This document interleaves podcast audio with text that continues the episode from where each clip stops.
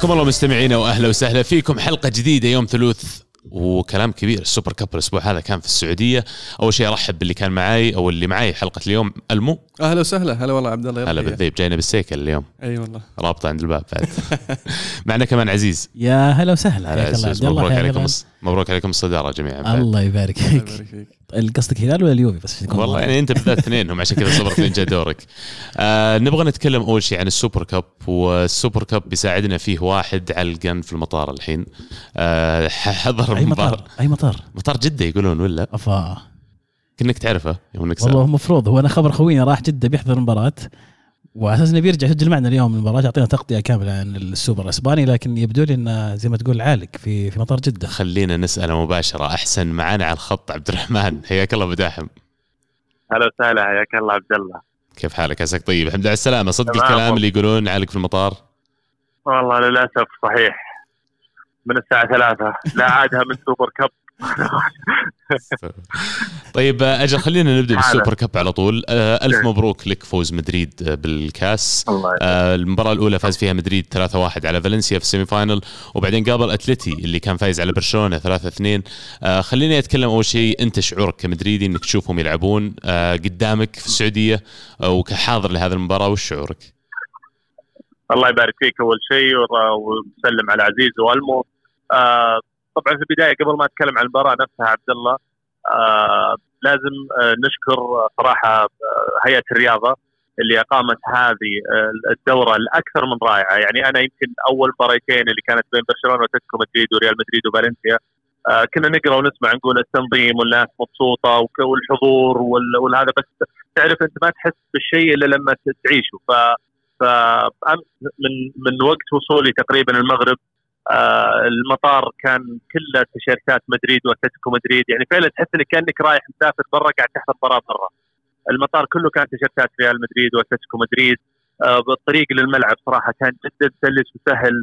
الوصول للملعب صراحة أنا كنت متخوف. تعرف أكثر شيء يخوف عندنا دائما المواقف الزحمة ما أعرف هذه الأشياء. لكن كانت جدا سلسة وسهلة. آه، التنظيم داخل الملعب آه، برضو الدخول كرسيك جاهز سلس الأجواء اللي في الملعب ال- ال- الأغاني الفريقين آه، الفرقه اللي كانت موجودة كان في عرضة بين الشوطين أو عرض بين الشوطين يعني كل كل شيء مصاحب كان جميل شكرا هيئة الرياضة وإن شاء الله نشوف آه، أكثر من هذا الموضوع وشكرا لكم والله كلكم. أنتم الجماهير الحاضرة حكينا عن الملعب شوي نفسه كيف أجواء الجمهور أي. هل كان الصوت عالي؟ جدا جدا جدا الغريب إنه الشيء اللافت في هذه البطولة يمكن يتكلموا عليها عليها أعضاء آه، المر- الفئه المرافقه لمدريد أو سواء أتلتيكو مدريد أو حتى يمكن برشلونة إنه آه، في زي الراب- الرابطات المحلية الخاصة بهذه الفرق كان صوتها مرة عالي وكانت حاضرة في آه، مع الفرق في في التدريبات الخاصة فيهم كانت حاضرة في الفناء في الفندق آه،. أنا استغربت حتى يمكن رابطة أتلتيكو مدريد أمس في الملعب آه، أكيد إنه موجود معهم يمكن ناس أسبان جاي من أسبانيا ولكن شفت حتى سعوديين كثير آه، كان صوتهم جدا عالي. آه، برابطه ريال مدريد كان صوتها جدا عالي. ال- الجمهور فعليا آه، عبد الله والشباب من الدقيقة الأولى من أول ما بدأت المباراة إلين نهاية آخر بلنتي والله ما وقف تشجيع ووقف يعني آه، على قولتهم اهازيج وأصوات. فكانت الأجواء جدا جدا جدا جميلة. طب عبد الرحمن ردك على اللي يقولون إنها كانت بطولة ودية. هذا يودهم. ودهم ذا زي زي واحد من الشباب عندك امس أقول له آه، آه، شو اسمه إن شاء الله أرجع وراموس شايل الكاس وكذا. قال لا ممكن وارد. ما ما كان ودها يا أخي ما له حق. قاعد ما أدري صراحة غريب ذا الإنسان. والله الله يهديه بس الله يهديه. لكن لا بالعكس البطولة صراحة أصلا تنافس اللاعبين نفسهم عبد الله. يعني بتشوف أشكال اللعيب آه آه الحماس اللي كان وفرحه مدريد بعد تسجيل ضربه الجزاء الأخيرة كل كل هذه الأشياء كانت تدل إنها أعتقد إنها مو بس بطولة ودية على الأقل انها بالنسبة لنا يعني اذا كنا إحنا نشوف بطولة وديه فلهم هم كلاعبين ما اعتقد ابدا انها كان كانوا ينظرون لها كأنها بطولة ودية. إحنا نحسدك انك يمكن كنت في الملعب بس لقطة فالفيردي تحديدا وش شعورك كنت تشوفها؟ والله العظيم أول ما استلم موراتا ال- الكورة أنا نزلت راسي. كذا على الأرض قلت لا حول. ف ويوم شفت فالفيردي فك ال sprint معه على طول لا شعوريا قلت إكسرة يعني تصرف. يعني في لحظة سبحان الله شالها. وكيف كانت ردة الجمهور؟ كانه كانه فرحة هدف والله العظيم أول ما كسر ذا فلا الجمهور كله قام زعقة واحدة ويصفق. المباراه فعلا. فتعرف جدا جدا. يعني كأنها كان الجمهور فعلا تصرف كأنها آه، فرحة هدف والله ما ألومكم لأن فعلا يعني حتى آه، سيميوني يتكلم قال إن هذه اللقطة اللي فوزت مدريد بالكأس مو بس بالمباراة. وهنا وهو طالع.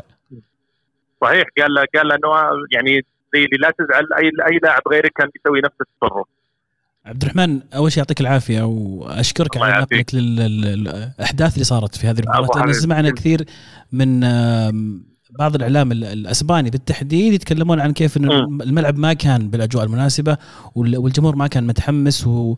وانت طبعا نقلت لنا صورة مختلفة آه، نفيت فيها الكلام هذا. أنا ودي أسألك عن الجهة الثانية اللي يتكلمون عن كيف النهائي يلعب بين فريقين لا بطل دوري ولا بطل الكاس يلعبون في نهائي السوبر وكيف الاحتجاجات اللي جاية وبالتحديد من آه، بعض مشجعي أو متابعي برشلونة صحيح طبعا هذا النقاش هذا صار قبل قبل بداية القرعة حقت السوبر أو قبل إقرار انه السوبر آه، راح يلعب بالشكل الجديد اللي هو بوجود أربع فرق. كان في كلام شد وجذب بين الأندية وبين الاتحاد الأسباني. فالاتحاد الأسباني يعني كفكرة جديدة ورئيس يعني جديد يمكن ما له سنتين حب إنه يضيف شيء جديد ويسوي فكرة جديدة لكن للعلم عزيز ولا الشباب إنه البطولة هذه ما أقيمت بهذا الشكل وبمشاركة أندية ما حقق أو مشاركة ناديين ما حققوا لا الدوري ولا الكاس إلا بموافقة جميع الأندية هذول. يعني برشلونة وفالنسيا آه، يعني تمت مشاورتهم بهذه الطريقة باللعب بالسوبر بهذه الطريقة وقالوا إنه إحنا موافقين وما عندنا مشكلة لأنه تعرف كلها مصالح مشتركة على قولتهم. فعلا الفريق تسويقي. كان التصويت قبل قبل ما يفوز برشلونة بالدوري وفالنسيا بالكاس فيعني قبل ما أحد يعرف مين بطل الدوري كان التصويت. بالضبط بالضبط. وحتى بعد ما فازوا يقولوا إنه هم يعني زي اللي زي اللي سألوهم وقالوا لهم إنه إحنا بنلعب بهذا الشكل وبهذه الأسباب وما ما كان في اعتراف كثير من الفرق لأنه الفرق هذه زي ما أنتم عارفين يا شباب إنه حتى قبل بداية الموسم في بعضها آه تروح اللي بتروح للصين واللي تروح لليابان آه تقيم معسكر أو تسوي جولة. كل هذه بأهداف تسويقية وبأهداف ممكن تفيد الفريق. والآن بما إنه آه، السعودية صارت وجهه نوعا ما وصارت تشتغل على هذا الجانب فهم ممكن ينظرون آه، للموضوع من هذا الجانب إنه آه، فيها جانب تسويقي فيها جانب إنه إحنا كفريق نزور أحد البلدان اللي عندنا فيها جماهير كبيرة جدا ومصالح مشتركة بين بين بين الفرق وبين الاتحاد الأسباني وبين إحنا كدولة مستضيفة. بس بعلق عزيز على فكرة إنه الإعلام الأسباني ما ما عجب ما ما عجبه الملعب ولا إحنا شفنا يمكن أو يمكن إذا شفتوا حديث الرئيس الاتحاد الأسباني بعد بعد بعد المباراة كان جدا مبسوط. وجهه طول المقابلة وهو يضحك. آه تعليقات اللاعبين آه في الإعلام. آه ما بقول مدريد عشان هم فازوا حتى اللاعبين بالمقابل يعني سيميوني آه لعيبة آه، أتلتيكو مدريد آه طلعوا في اللقاءات بعد الهزيمة. آه، آه، في يمكن لاعبين أو لاعب برشلونة ولاعبين فالنسيا يطلعوا برضو. آه، في لقاء مع قناه قنوات سعودية بعد المباريات الأولى. ما في أحد علق تعليق سلبي. أنت دائما على قولتهم خذ العلم من الناس اللي اللي هم معنيين بالموضوع. لكن الإعلام الإسباني لأنه طبعا فكرة إنك أنت تلعب هذه البطولة برا إسبانيا وبالإضافة إلى أنه يعني بطريقة يمكن كثير من الإعلام ما مو عاجبته فأكيد إنه التعليق يصير سلبي. لكن والله شهادة حق التنظيم كان جدا جدا جميل. وأنا عن نفسي كشخص محب للكرة. قبل ما أكون مشجع مدريدي استمتعت يعني بأقصى استمتاع. زي ما استمتعنا قبل عزيز في في نهائي السوبر كاب بين بين اليوفي ولاتسيو بعد واستمتعنا في مباراة البرازيل والأرجنتين قبل كذا. صحيح. ألف شكر لك والله عبد الرحمن على مشاركتك معنا. الأحداث اللي صارت يعطيك العافية وتعرف بيتك ومحل الكرة معنا. شكرا لك سام. توصل بالسلامة بعد. توصل بالسلامة فعلا. الله يسلمك. شكرا لكم. كان ودي أكون معكم اليوم لكن إن شاء الله الأسبوع الجاي بإذن الله على خير إن شاء الله. موفقين. الأسابيع الجاية إن شاء الله. تسلم. شكرا. ناخذ فاصل ونواصل ولا مو براديو إحنا؟ لا لا خلاص نقدر نقدر نكمل على طول. طيب خلينا نبدأ نتكلم. ما دام تكلمنا عن مدريد أبغى أسمع أنتم مشاعركم الخاصة على موضوع فالفيردي تحديدا اللقطة حقت الكسرة اللي منفرد موراتا في آخر المباراه قصة. قبل قبل ما توصل لهذا اللقطة لعب فالفيردي 115 دقيقة وكان فعلا في كل ارجاء الملعب. آه، في البداية كان يلعب على اليمين آه، وشفناه يلعب على في العمق وتلقاه في كل مكان. لما يدافع آه، الفريق يدافع تلقاه قاعد يدافع معهم. لما الفريق يهاجم تلقاه قاعد يهاجم معهم. فكان فعلا في كل مكان اللاعب يعني مستقبل باهر وأنا من أشد المعجبين فيه. وأحسن لقطة كانت في المباراة لقطة الامبراشه الكرت الأحمر لأنه فعلا لازم تسوي كذا. آخر خمس دقائق يعني إذا سجل سجل اتلتي هدف ممكن تواجه صعوبة إنك تجيب التعادل في خمس دقائق آه ف بينما في الجهة المقابلة لما تنطرد راح تلعب باقل لاعب بس عندك خمس دقائق تمسك فريقك لين البلنتيات ولما توصل البلنتيات تصير 50 50 النظام فقرار موفق من فالفيردي. و... لو إنك مكانه تفكر فيها في نفس اللحظة. اي اي بتسويها. أي أتوقع الجمهور لم... كله كل أحد في الملعب كان يفكر نفس التفكير. لما نلعب فيفا يعني ترى دائما أسوي هذه الحركة. هو أتوقع اي أنا منفرد وما أنت بجايب هدف لا. بقصك كرت أحمر وأحط شو اسمه park the bus وهجمات مرتدة لين نخلص المباراة ونشوف شو يصير. فما بالك الملفت من هالبطولة والشيء المهم ردة فعل البرشلونيين تجاه برشلونة وتجاه الجمهور السعودي اللي كان أطلق صافرات استهجان كبيرة على فالفيردي ومطالب بإقالة فالفيردي اللي وصلت الأصداء هذه إلى الجمهور الأسباني في في أسبانيا أو في برشلونة بالتحديد. سمعنا كثير الأيام الماضيه عن كلام يقولون إنه في مقابلة صارت بين إدارة برشلونة وتشافي اللي تولي منصب التدريب وإقالة فالفيردي يبدو إن الكلام بادي يكثر لكن ما أدري إذا فعلا صدق تشافي الآن هو هو الشخص المطروح اسمه هو فعلا راح يمسك برشلونة في هذا الوقت أو في الصيف. اليوم قريت انه رفض يمسكهم الوقت الحالي إذا أقيل فالفيردي قال لهم يا أجي الصيف يا ما أجي.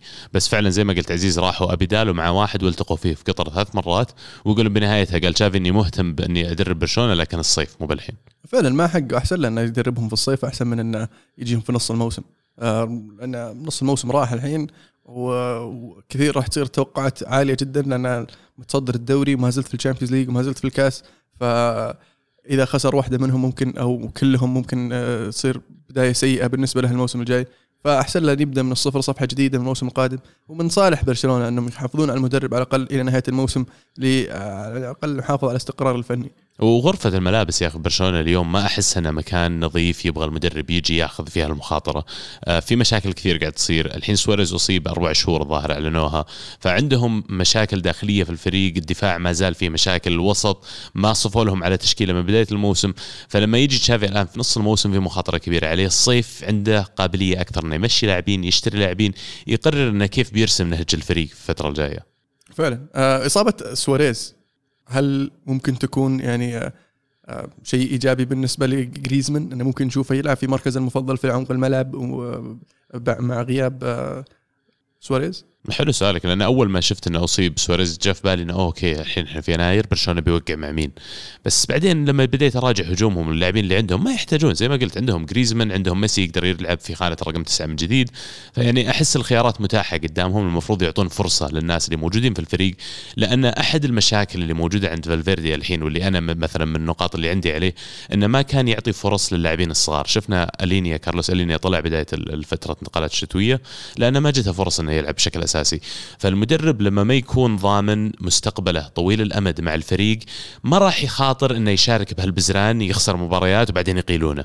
فهنا تجي المشكلة حقت ال vision أو نظرة برشلونة للمستقبل مع إيش اللي موجود اليوم على أرض الواقع ومين المدرب اللي هم حاطينه. فعلا. قد تكون هذه برضو فرصة لفاتي مع إصابة ديمبلي اللي لسه يبغى له وقت على ما يرجع. فممكن نشوف فاتي يرجع للتشكيلة مع فالفيردي مع عفوا مع جريزمان وميسي في خط الهجوم. طب بالنسبة لمدريد الفريق الفائز تحسون عندهم يعني على الرغم إنهم راحوا لعبوا البطولة تقريبا بدون هازارد بدون بنزيما بدون لاعبين كثير مهمين في الفريق جارث بيل صدق. يعني. خط هجوم كامل ناقص ومع كذا فازوا بالبطوله لأنه شوف خط الوسط عندهم جيد يعني. وشفنا عودة آه، خاميس رودريغيز آه، للتشكيله لعب في نصف النهائي. و شو اسمه إسكو قدم أداء رائع قدام فالنسيا. ف في عندهم خيارات في خط الوسط اللي ممكن يلعبون في مراكز هجومية أكثر وفرصة لرودريجو وفينيسيوس إنهم برضو يأخذون فرصتهم أكبر شفنا الحبيب يوفيتش يعني كانت بدايته شوي خجولة خلينا نقول في مباراة النهائي آه، لكن يوم جته فرصة وكان قريب شفناه يتحسن آه، ثقته بنفسه شوي ارتفعت وبالله وش رأيكم بحارس البلنتيات الكبير كورتوا؟ أنا معجب كورتوا صراحة كيف قدر يرجع الحين للمستويات اللي عرفناها أول كحارس من أفضل الحراس في العالم. فترة استمرار مهمة جدا جدا لكورتوا وأبدع في تصدي بنلتيات أكيد كان له دور كبير في في حسم المباراة هذه. ونسولف مع واحد أنا وياك وإلمو عزيز آه sorry أنا وياك وإلمو عزيز مع واحد من الشباب الأسبوع الماضي لو تذكرون وكان هو مدريدي ويقول إن اللي تغير في فترة بيريز ما بين الفترة الأولى والثانية إن هالمرة صار عنده خلينا نقول آه مهارة أكبر في بيع وشراء اللاعبين. ال project اللي قاعد يسويها على مدى طويل الأمد قاعد تجيب نتائج أكبر بكثير من فترته الأولى مع الفريق. فعلا. فعلا. أنا كان مركز على النجوم آه، في الفترة الأولى. ونجوم لما تجمعهم مع بعض ما يسوون مو بشرط يسوون لك فريق. آه، لكن هالمرة كان مركز على إنه يسوي فريق مع إنه يجيب نجوم. والشيء اللي تحسن حتى عن بداية فترته الثانية إنه صار يركز على المشاريع البعيدة الأمد مثل التوقيع مع اللاعبين الشبان مثل آه، شفنا فينوشوس وشفنا فالفيردي. مع رغم أنه كان موقع مع هيغوين ومارسيلو. ما أدري إذا هيغوين مارسيلو جايين في مع فترة كالديرون قبل آه، بيريز أو لا ماني متأكد منها. هيغوين شارينه وهو صغير ترى. كان عمره 18 سنة. أيه. نفس الشيء مارسيلو وجاجو كان وقتها. أيوه صفقة إيه. هيغوين وجاجو كانت. أيه. آه عموما والله فعلا مدريد بناء عظيم وصلوا فيه كذا للمرحلة اللي وصل زيدان تسع نهائيات يفوز فيها كلها. عزيز عندك مشاركة؟ في من الهاشتاج مهند يقول اللي ما عمره حضر مباراة فيها ميسي ما عمره شاف مباراة في التاريخ على أرض الواقع شيء ثاني لما تشوف ميسي على أرض الملعب شيء تاريخي لا يصدق والجوهرة أجمل ملعب في التاريخ. يعني أنا بس بغض النظر عن اللي قاعد يقوله مهند مبسوط جدا أنها أتيحت لنا في السعودية الفرصة أننا نشوف مباريات على هذا المستوى العالي سواء كانت مباريات السوبر الإسباني نصف النهائي والنهائي سواء كانت السوبر الإيطالي سواء كانت فرنسا آه، برازيل وأرجنتين. الفترة الماضية كان في مباريات على مستوى عالي جدا. شفنا فيها نجوم العالم فعلا يلعبون أمامنا وفرصة جميلة لنا بدون ما تسافر بدون ما تروح أي مكان تقدر تتابع هذول النجوم. ففعلا نكرر اللي قال عبد الرحمن شكرا لهيئة الرياضة وشكرا كل من قام على آه، إحياء هذه الفعاليات في في بلدنا الحبيبة. والله فعلا يحق له المشاعر يعني. ومرة ثانية ألف ألف مبروك لريال مدريد الفوز بكأس السوبر الأسباني الاستثنائي. وكذا يفوز. حظ أوفر للباقي. إي والله. قبل ما نعدي منها معلش بيزعلون علي بس ما عجبني أخي السياح اللي قاعد يصير من برشلونيين عن النقطة اللي ذكرتوها إن البطولة قاعد يشارك فيها في النهائي فريق له بطل الدوري ولا بطل الكاس أه، تعقيبا على النقطة اللي قالها إلمو ترى صوتوا في مارتش العام الماضي. يعني أنت عارف قبل ثمان شهور إن البطولة وش نظامها وش تقسيمتها فبالعكس يعني أه، ما أشوف لهم أي حق إنهم يصيحون. صحيح. يعني كانوا عارفين المبالغ اللي بتجيهم الأندية فأكيد بيوافقون على قرار زي كذا. يقول لك فريقين بس اللي رفضوا آه، كانوا آه، رافضين الفكرة فريقين في الدرجة الثانية أتوقع أو شيء زي كذا يعني. عندك فكرة ليش؟ لا. أنا مستغرب. أتوقع لأنهم ما راح يجيهم شيء لا ليش؟ طيب كذا نوصل لل Premier League. في ال Premier League نبدأ بأثقل نتيجة. مان سيتي يفوزون 6-1 على أستون فيلا. مان سيتي بعد البداية الصعبه اجويرو يعود يمكن هو أكبر حدث في المباراة هذه ويكسر الرقم القياسي لأكثر عدد لأهداف مسجلة للاعب غير إنجليزي في ال Premier League. عدى رقم أونري. والآن صار هو الأول. 178 جول إذا ما كنت غلطان. 177 كيف؟ في عدد المباريات أقل. أونري كان 175 176 أونري. 76 اي هذا أكثر بجولين أجل 78 إيه. وش مشاعر صديقك آه، أونري؟ والله بيني وبينك جاء في بالي اليوم بس إنه ما ما دقت عليه؟ لا ما زعلان عليه أنا أحس بيقول الأرقام وجدت لتكسر فيعني شخصية خوينا عارفه يعني دائما متواضع عادي عادي نقارن بين الحالتين يعني وش الظروف اللي كان فيها أونري وش الظروف اللي في كان فيها أجويرو ومين كان عنده أفضلية أكثر إنه يجيب الأهداف؟ هل يقارن اللاعبين ببعض؟ ممكن لأن اونري لما جاء الارسنال كان الأرسنال آه، في في تصاعد. لأن كان بداية فينجر قاعد يجهز فريق ويفوز فيه في الدوري وفعلا قدر يفوز بالدوري مرتين في هذه الفترة. اجويرو في نفس الفترة نفس الحالة جاء وكان آه، السيتي قاعد يبني فريق عشان يفوز بالدوري وأول دوري جاب اجويرو بعدين الفرق إن السيتي ما زال في فترة اجويرو ما زال يعني في المنافسة على الدوري ودائما موجود في, في القمة لكن في نهاية فترة آه، اونري الفريق بدأ يتهالك شوي ولين ما طلع اونري من الفريق. فيمكن هذه الفترة نهاية اونري هي اللي قللت من فرصته إنه يسجل أهداف أكثر. صدق يعني طول فترة اجويرو فريق سيتي كان قوي ولكن مع كذا لما تجي تقول لي أعظم المهاجمين اللي لعبوا في ال Premier League الآن حتى أنا مع تفضيلي لاونري يعني لما تجي تقول لي اجويرو ما أقدر أقول لك غلط. يعني الرجال هداف هداف. يعني يسجل أهداف أحيانا آه، تشوفها سهلة آه، يخليها كأنها شيء أي أحد يقدر يسويه بس لما تشوف مهاجم ثاني في نفس المركز نفس النقطة في الملعب صعب يسجل هدف زي كذا. ما دامنا عندك يا إلمو ألف مبروك فوز مانشستر يونايتد بعد 4-0 ما عرفتكم ما عرفتكم وأنتم clean sheet أربع أهداف. مباراة مباراة جميلة صراحة. نوريتش طبعا له يستحق الذكر في في في في هذه المباراة. لأن نوريتش يعطيك فرصة أنك تلعب لعبه كانه فريق ما هو بالفريق اللي يصف الباص لا يلعب لعبة ويروح يهاجم ويحاول يسوي خطورة. وفعلا كان في كان في بعض الخطورة.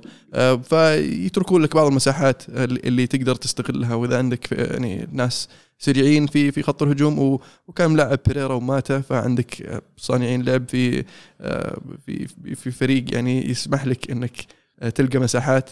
وماتا صنع هدفين يعني من زمان ما شفت ماتا يصنع هدفين في في مباراة واحدة. وش وش كانت كلمتك بعد المباراة؟ ليش ما نلعب مع نورويتش كل أسبوع؟ إيه فعلا. آه بس آه, آه، طبعا فوز مهم بعد التعادل مع ولفرهامبتون ثم الخسارة في في نصف نهائي ال League Cup ضد السيتي 3-1 في الأولد كانت مباراة عصيبة. ابدع فيها شو اسمه؟ محرز.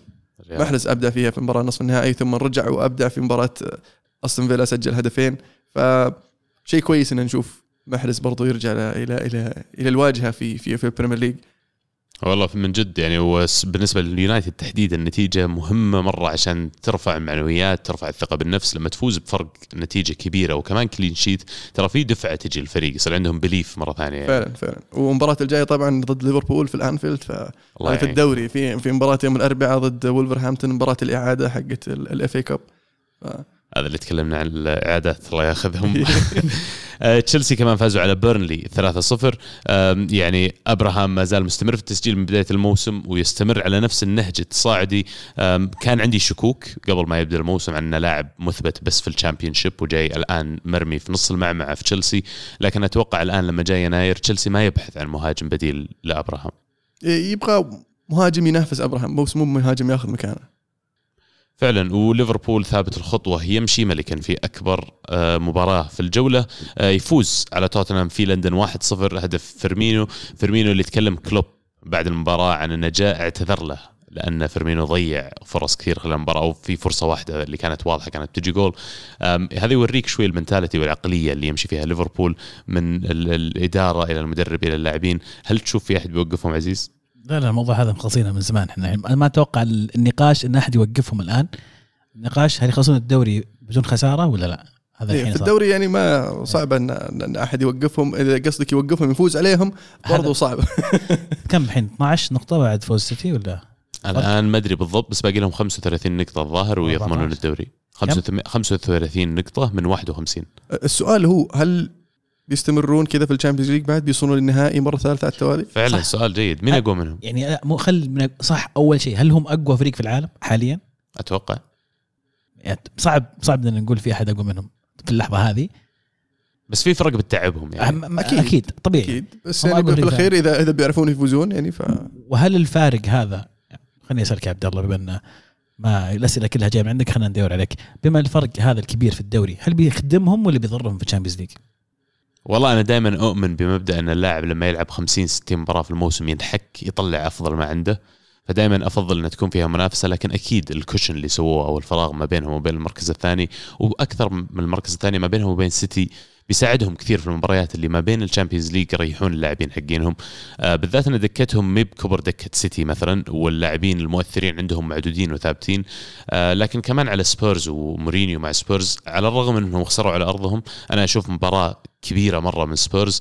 المستوى اللي لعبوا فيه التكتيك اللي قاعد يلعب فيه مورينيو والله مدهشني يعني. كان عجيب صراحة. شايف أنت كيف في عدم تناسق ما بين اليمين واليسار. الجناح اليسار متقدم وخام الطرف. الجناح اليمين داخل في نص الملعب قارب أكثر كنا رقم 10 الظهير اليمين يتقدم مسموح لين اخر الملعب اللي كان اسمه آه، اوريه والظهير اليسار لا لازم يجلس ورا ما مسموح له يتقدم أبد. فعجبني شوي التغيير اللي قاعد يسويه. مو بس مو بس كذا حتى العناصر اللي مشاركين في الملعب. طبعا الظروف والإصابات خلت مورينيو يبتكر ويلعب بطريقة يعني غير مورينية خلينا نقول. وجود مدافع شاب في خط الدفاع يعني خلاني أتساءل يعني. ان مورينيو. إنه يلعب باثنين في الهجوم اللي هم لوكاس وسون من غير target man قدام. يعني كان كان شيء غريب يعني. وجود كمية اللاعبين صانعين اللعب زي إريكسون وديلي علي في نفس الوقت مع مع وجود سون ولوكاس غريب كان. حتى حتى المحور العادة مورينيو لازم عنده محور آه، صلب محور اللي اللي يكسر محور اللي إحنا نسميه القشاش بالعامية. آه، لاعب وينكس اللي هو holding midfielder أكثر من هو defensive midfielder فكان شيء شيء غريب صراحة. التشكيلة كانت رائعة لأنها غير مورينيه والاداء كان جيد. بالعكس جاتهم أكثر من فرص آه، أكثر من فرصة إنه ممكن يسجلون هدف لكن ما توفقوا يعني توتنهام. أنا أعتقد المفروض كانوا فازوا لكن أحط المسؤولية على إريكسن اللي هو الوحيد اللي خذ الفريق في المباراة هذه. كل الفريق زي ما قلت ألمو لعبوا كويس يعني لكن إريكسن حرام عليك يعني. أنت في الأهم نقطة هذه في ال system كله اللي حولك يبدو لي إنه خلاص ما عاد يشوف مستقبل أصلا مع الفريق. طيب يعني هذا هو يعني فكوه طيب. بنجي في البسطه بعد شوي يعني أنا عندي لك proposal بيجوز لك إن شاء الله بظبط مانشستر يونايتد فيه. آه طيب المباراة الأخيرة اللي بنحكي عنها في ال Premier League ارسنال يتعادل مع كريستال بالاس واحد واحد. آه في ملعب كريستال بالاس تقدم أول شيء ارسنال عن طريق اوباميانج بعدين انطرد اوباميانج كرت أحمر وتعادلنا واحد واحد معهم. الطرد أبغى أتكلم عنه أول شيء. أنا ما أعتقد إنه كان في نية اوباميانج إنه يؤذي اللاعب اللي ضده صح؟ ال tackle كانت شينة. وكان ممكن إنه يكسر رجله في التدخل هذا لكن ما أعتقد إنه نوعية اللاعب لأنه أول كرت أحمر ياخذه في مسيرته أصلا بس التدخل خشن يعني وفي خشونة يعني الحكم ما انتبه لها أعطاه كرت أصفر فقط بس يوم شافه في الفار يعني رجله مرتفعة وجاية رجله على المفصل فكانت ممكن تكون يعني ضربة ناهية لمسيرة ماير ماير هو صح؟ اي ماكسيميليان إيه. ماير تدخل. خطير مرة صدق ف يعني كرت أحمر لا غبار عليه في وجهة نظري. مع كريستال إيه. بالاس صح؟ اي مع كريستال بالاس. الطريف إنه جمهور كريستال بالاس في بدايه قبل المباراة رافعين لوحة يحتجون فيها على الفار وإنه كيف قاعد يقتل كرة القدم. واللقطة هذه رجع الحكم بالفار وطرد فيها اللاعب. وجابوا هدف عقبها واتخذوا نقطة. ف اللي يطرح نفسه تكرر الآن موضوع كيف إنه الفار قاعد يقتل كرة القدم وإنه الهدف لما يتسجل من أي فريق تقعد 30 ثانية دقيقة تنتظر تتأكد تحبس فرحتك لين تتأكد إنه فعلا هدف ولا لا. هل حان الوقت إننا نرجع فعلا يرجعون شيء يكون طريقة استخدام الفار؟ هل هل المفروض إن الحكم الراية ما ينتظر إلين يشيك الفار عشان يرفع الراية؟ لا فعلا إذا هو شاف يرفع الراية مباشرة. صار في اتكالية الآن على الفار مما تؤدي إلى تأخير اتخاذ القرار النهائي في سواء هدف أو ضربة جزاء. هل حان الوقت إنه فعلا نرجع نراجع هذه الطريقة اللي نستخدم فيها الفار؟ أتوقع بعدين يفكرون في الموضوع خاصه في الدوري الإنجليزي لانهم مو حاطين الشاشة في وسط الملعب. آه، ف أول شيء أول قرار راح يتخذونه الإنجليز في في وجهة نظري يعني في التوقع يعني من اللي قاعد أقراه في الموسم القادم إنه راح يقرون شاشات في الملعب. آه، إنه ما راح تعرض على الشاشة الكبيرة بس يحطون شاشة صغيرة على أساس إنه ياخذ بطل ولا يسرع. في وجهة نظري إيه؟ هذا راح يسرع القرار. مو بأسرع إن الحكم فوق يشوفه؟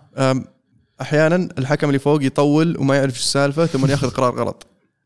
لأنه يعني في في حالات ما يصير اثنين يأخذون القرار. إذا أنت ما أنت متأكد ما هي بواضحة بالنسبة لك مو انت اللي تأخذ القرار. تدق الحكم تقول له تعال شوفها.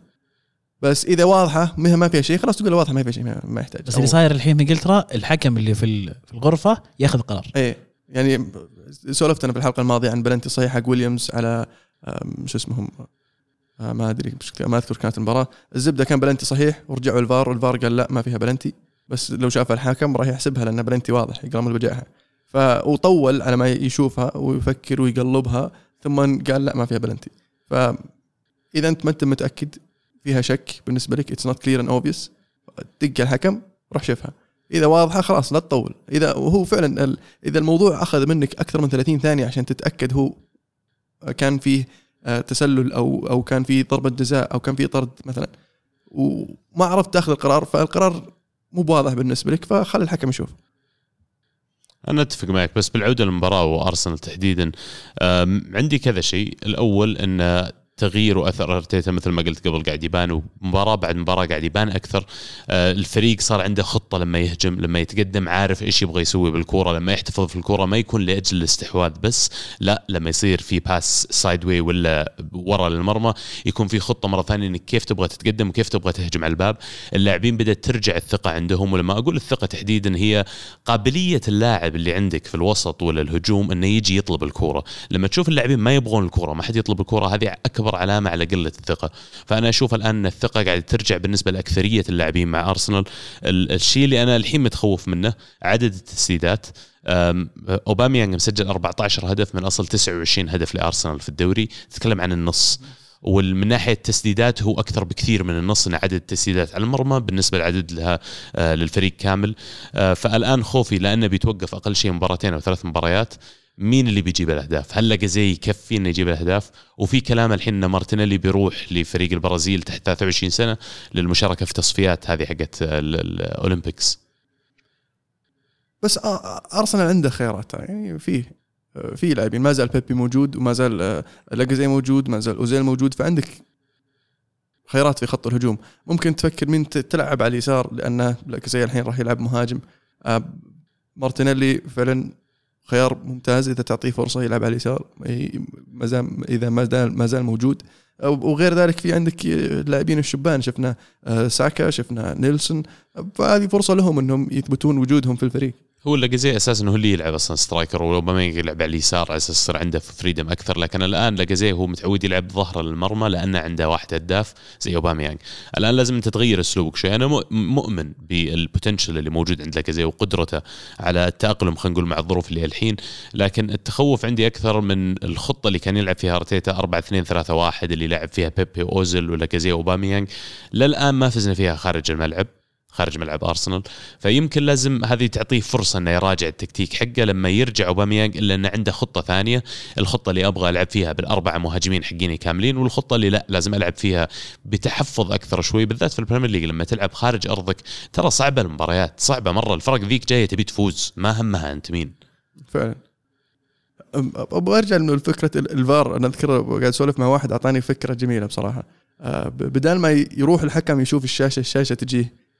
كانت فكرة آه، محمد الهدري الله يذكره بالخير يقول آه، ال ball boys اللي ماسكين اللي يلحقون الكور كل واحد مع iPad لما تطلع لما يجي القرار لتشيك الفار يصيرون جاهزين. كل واحد ماسك الشاشة ماسك ال iPad يستنى الفيديو. إذا يطلع له على الشاشة إنه بروح للحكم.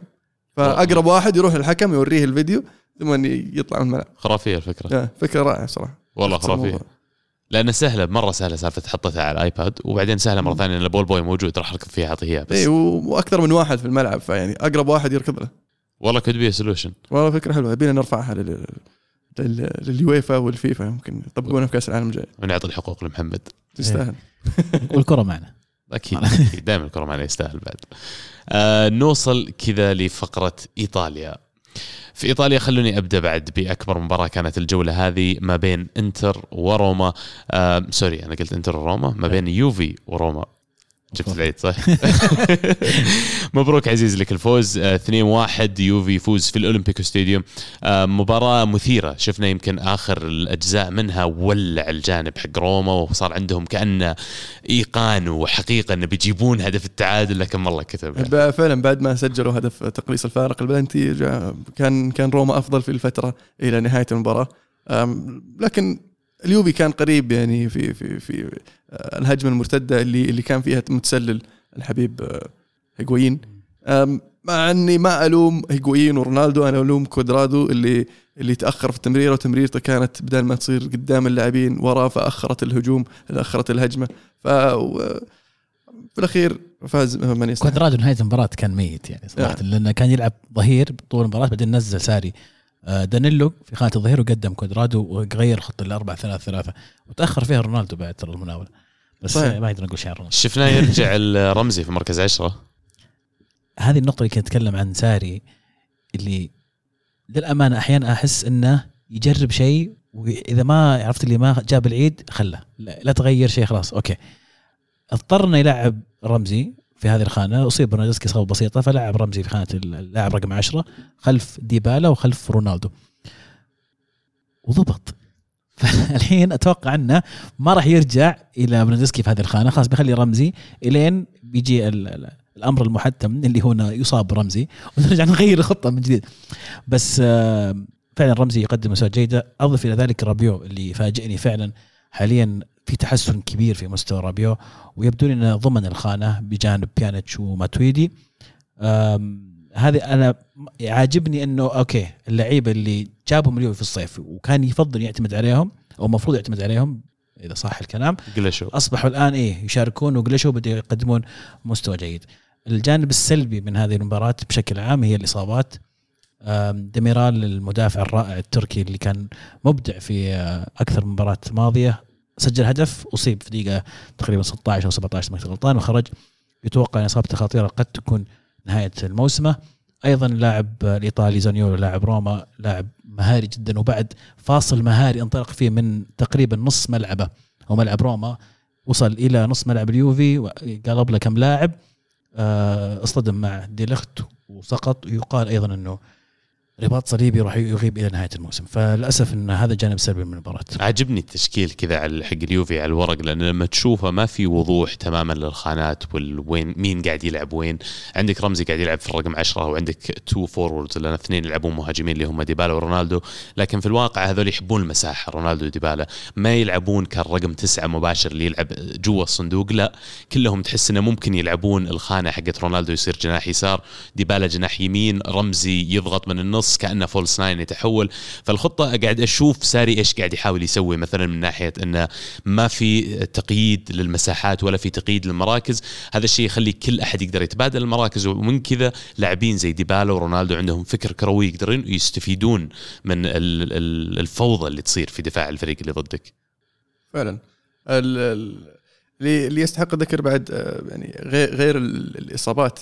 أن آه، روما كان كان جيد في المباراة في ملعبه وبين أرضه في أرضه وبين جمهوره آه، ف كان اليوفي طاغي في الشوط الأول وسجل هدفين لكن فعلا روما قدر يصحى في الشوط الثاني ويعطينا مباراة يعني آه، ممتعة خلينا نقول خاصة بعد تقليص الفارق. مين آه، لاعبك المفضل في المباراة هذه ألمو؟ يعني أفضل لاعب في المباراة. في المباراة هذه؟ إيه والله أتوقع واضحة. أتوقع واضحه ما أدري علمني. ما عرفته. خلاص زين جاب 20 مليون طيب آه، المباراة الثانية اللي راح نحكي عنها اليوم كاليري أمام الميلان. آه، الميلان يعود للانتصارات ولا لا يا عزيز؟ المشاركة الأولى لزاتان كأساسي في في مع الميلان بعد العودة وطبعا توجها بهدف هدف زلتاني كذا فينش زلتاني يبدو أن الميلان فيه روح كذا انبعثت فيه مع جيد زلاتان. أعجبني إنه بيولي قرر إنه يلعب برأسي حربة مهاجمين. لياو مع زلاتان. في انسجام بينهم لياو جاب الهدف الأول زلاتان جاب الهدف الثاني في بينهم مناولات. يعني ها تحس انه الميلان في كذا زي اللي أمل عودة ميلان بعض من الميلان إنقاذ ما تبقى من الموسم. لمسات بيولي بدأت تظهر شوي. ففي بوادر إيجابية فعلا. وكاليري ترى ما هو فريق سهل ابدا. كاليري يقدم موسم ممتاز. كان أتوقع في في المركز السادس قبل بداية هذه المباراة. لكن آه، فعلا خصم صعب. واللي ظهر فيه الميلان بالمباراه هذه كان فعلا آه، أداء إيجابي. هل فعلا بيبيعون آه، بياتيك؟ يقولون والله. أتوقع ممكن. في من إنجلترا أتوقع من الدوري الإنجليزي. إي بس يعني في الدوري الإنجليزي يبغون ياخذونه إعارة. سبيرز مثلا؟ سبيرز مو مستعدين يشترون لاعب بمبلغ وقدرهم عارفين إن هاري كين بيرجع في الصيف بيرجع بعد كم شهر. آه، فيبغون واحد اعاره بس يسد الخانة على الأقل لنهاية الموسم. هو فعلا خيار مناسب لأن بياتيك مو قاعد يلعب. وويست هام مستعد يشتري بس ما راح يدفعون المبلغ اللي طالبه اس ميلان. كم طالبين تعرف؟ حول 30 تقريبا. يعني بين 25 و 30 وتوتنهام مستدي عفوا ويست هام الأخبار يطالع إنه ما راح يتعدون ال 20 أوكي. هو إضافة كبيرة لا شك الميلان رجوع زلاتان حتى في غرفة الملابس على نفسيات اللاعبين يا أخي. لما يجيك لاعب متعود على الفوز يجيك لاعب بطل يجيك لاعب بشخصية زلاتان لازم يخلق لك تحول في غرفة الملابس اللي مرات تحس إنها تفتقر لأحد قائد قائد جيد.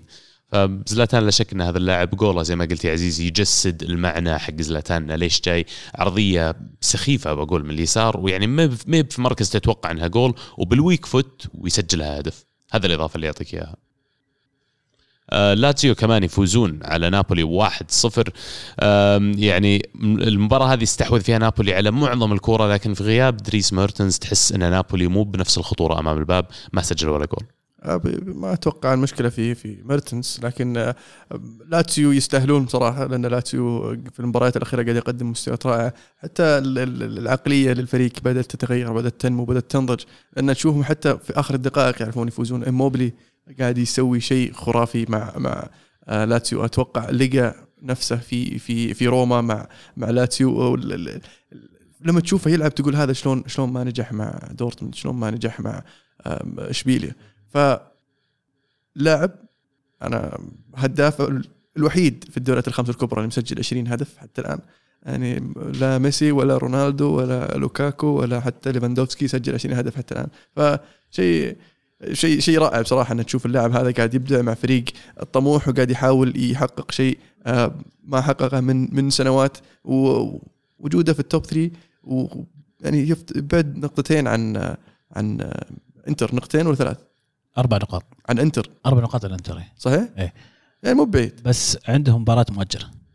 لاتسيو إيه لاتسيو مباراة مؤجلة. اجب عذرها راحت. أربع نقاط لكن بعيد عن الرابع تقريبا آه، سبع نقاط. بعيد عن المركز الرابع.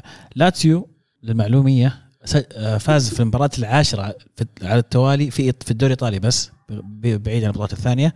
شيء ما سواه لاتسيو حتى في الموسم اللي حقق فيه الدوري عام 2000 فال الشغل الجبار اللي قدمه سيميوني مع أو إنزاجي مع لاتسيو يحسب له بشكل كبير. زي ما قلت عندهم مهاجم ممتاز عندهم عناصر أيضا ممتازة ولقوا مدرب فعلا عرف يستفيد من هذا الفريق. المحافظ عليه في الصيف الماضي كان خيار رائع جدا من إدارة لاتسيو. على طاريه يعني أنت نادي في الدوري الإنجليزي مثلا وشفت إيموبيلي يروح للدوري الألماني ويروح للدوري الإسباني ويعني النتائج خلينا نقول ما كانت مبهره زي اللي قاعدين نشوفها الحين في إيطاليا. هل تكون مهتم بالتعاقد معه؟ إيموبيلي؟ إي. والله لو أنت سبيرز مثلا. ما أنا شخص يعني صعب تسألني لأني أقدر لاعب أنا بشتري. فلكن مدى قدرته على النجاح في البريمير ليج أتوقع راح يواجه صعوبة. شوي في في البريمير ليج لكن برضه يعتمد على كيف الفريق راح يلعب. يعني مع مورينيو ممكن ممكن يفيد خاصه إذا مع توتنهام. آه، إذا عندك هاري كين وعندك إيموبيلي راح يصير مفيد لكن ما راح يصير اللاعب الأساسي لفريق مورينيو يعني. يمكن اللاعب ما ينفع إلا في إيطاليا يمكن هو مرتاح في إيطاليا في الأجواء الإيطالية. هذا اللي بوصل ممكن. يعني كنت بقول لك يمكن أفضل لأنه هو خلاص ما دام قلش في إيطاليا الآن في الأجواء الإيطالية كمل حقق ارقامك هنا خذ عقودك هنا وشوف وين تقدر توصل. وشفناها كثير عبد الله في أكثر من لاعب في إيطاليا بالتحديد يكون في إيطاليا مبدع في إيطاليا ويطلع برا ولا ينجح أسماء كثير تقدر تعدها فيمكن تجربته في دورتموند وفي أسبانيا قالت لي خلاص خليني أقعد في إيطاليا وأنا هنا ناجح وكويس ليش أطلع؟ فعلا. هل يدخلون لاتسيو في في المنافسه على الدوري ولا؟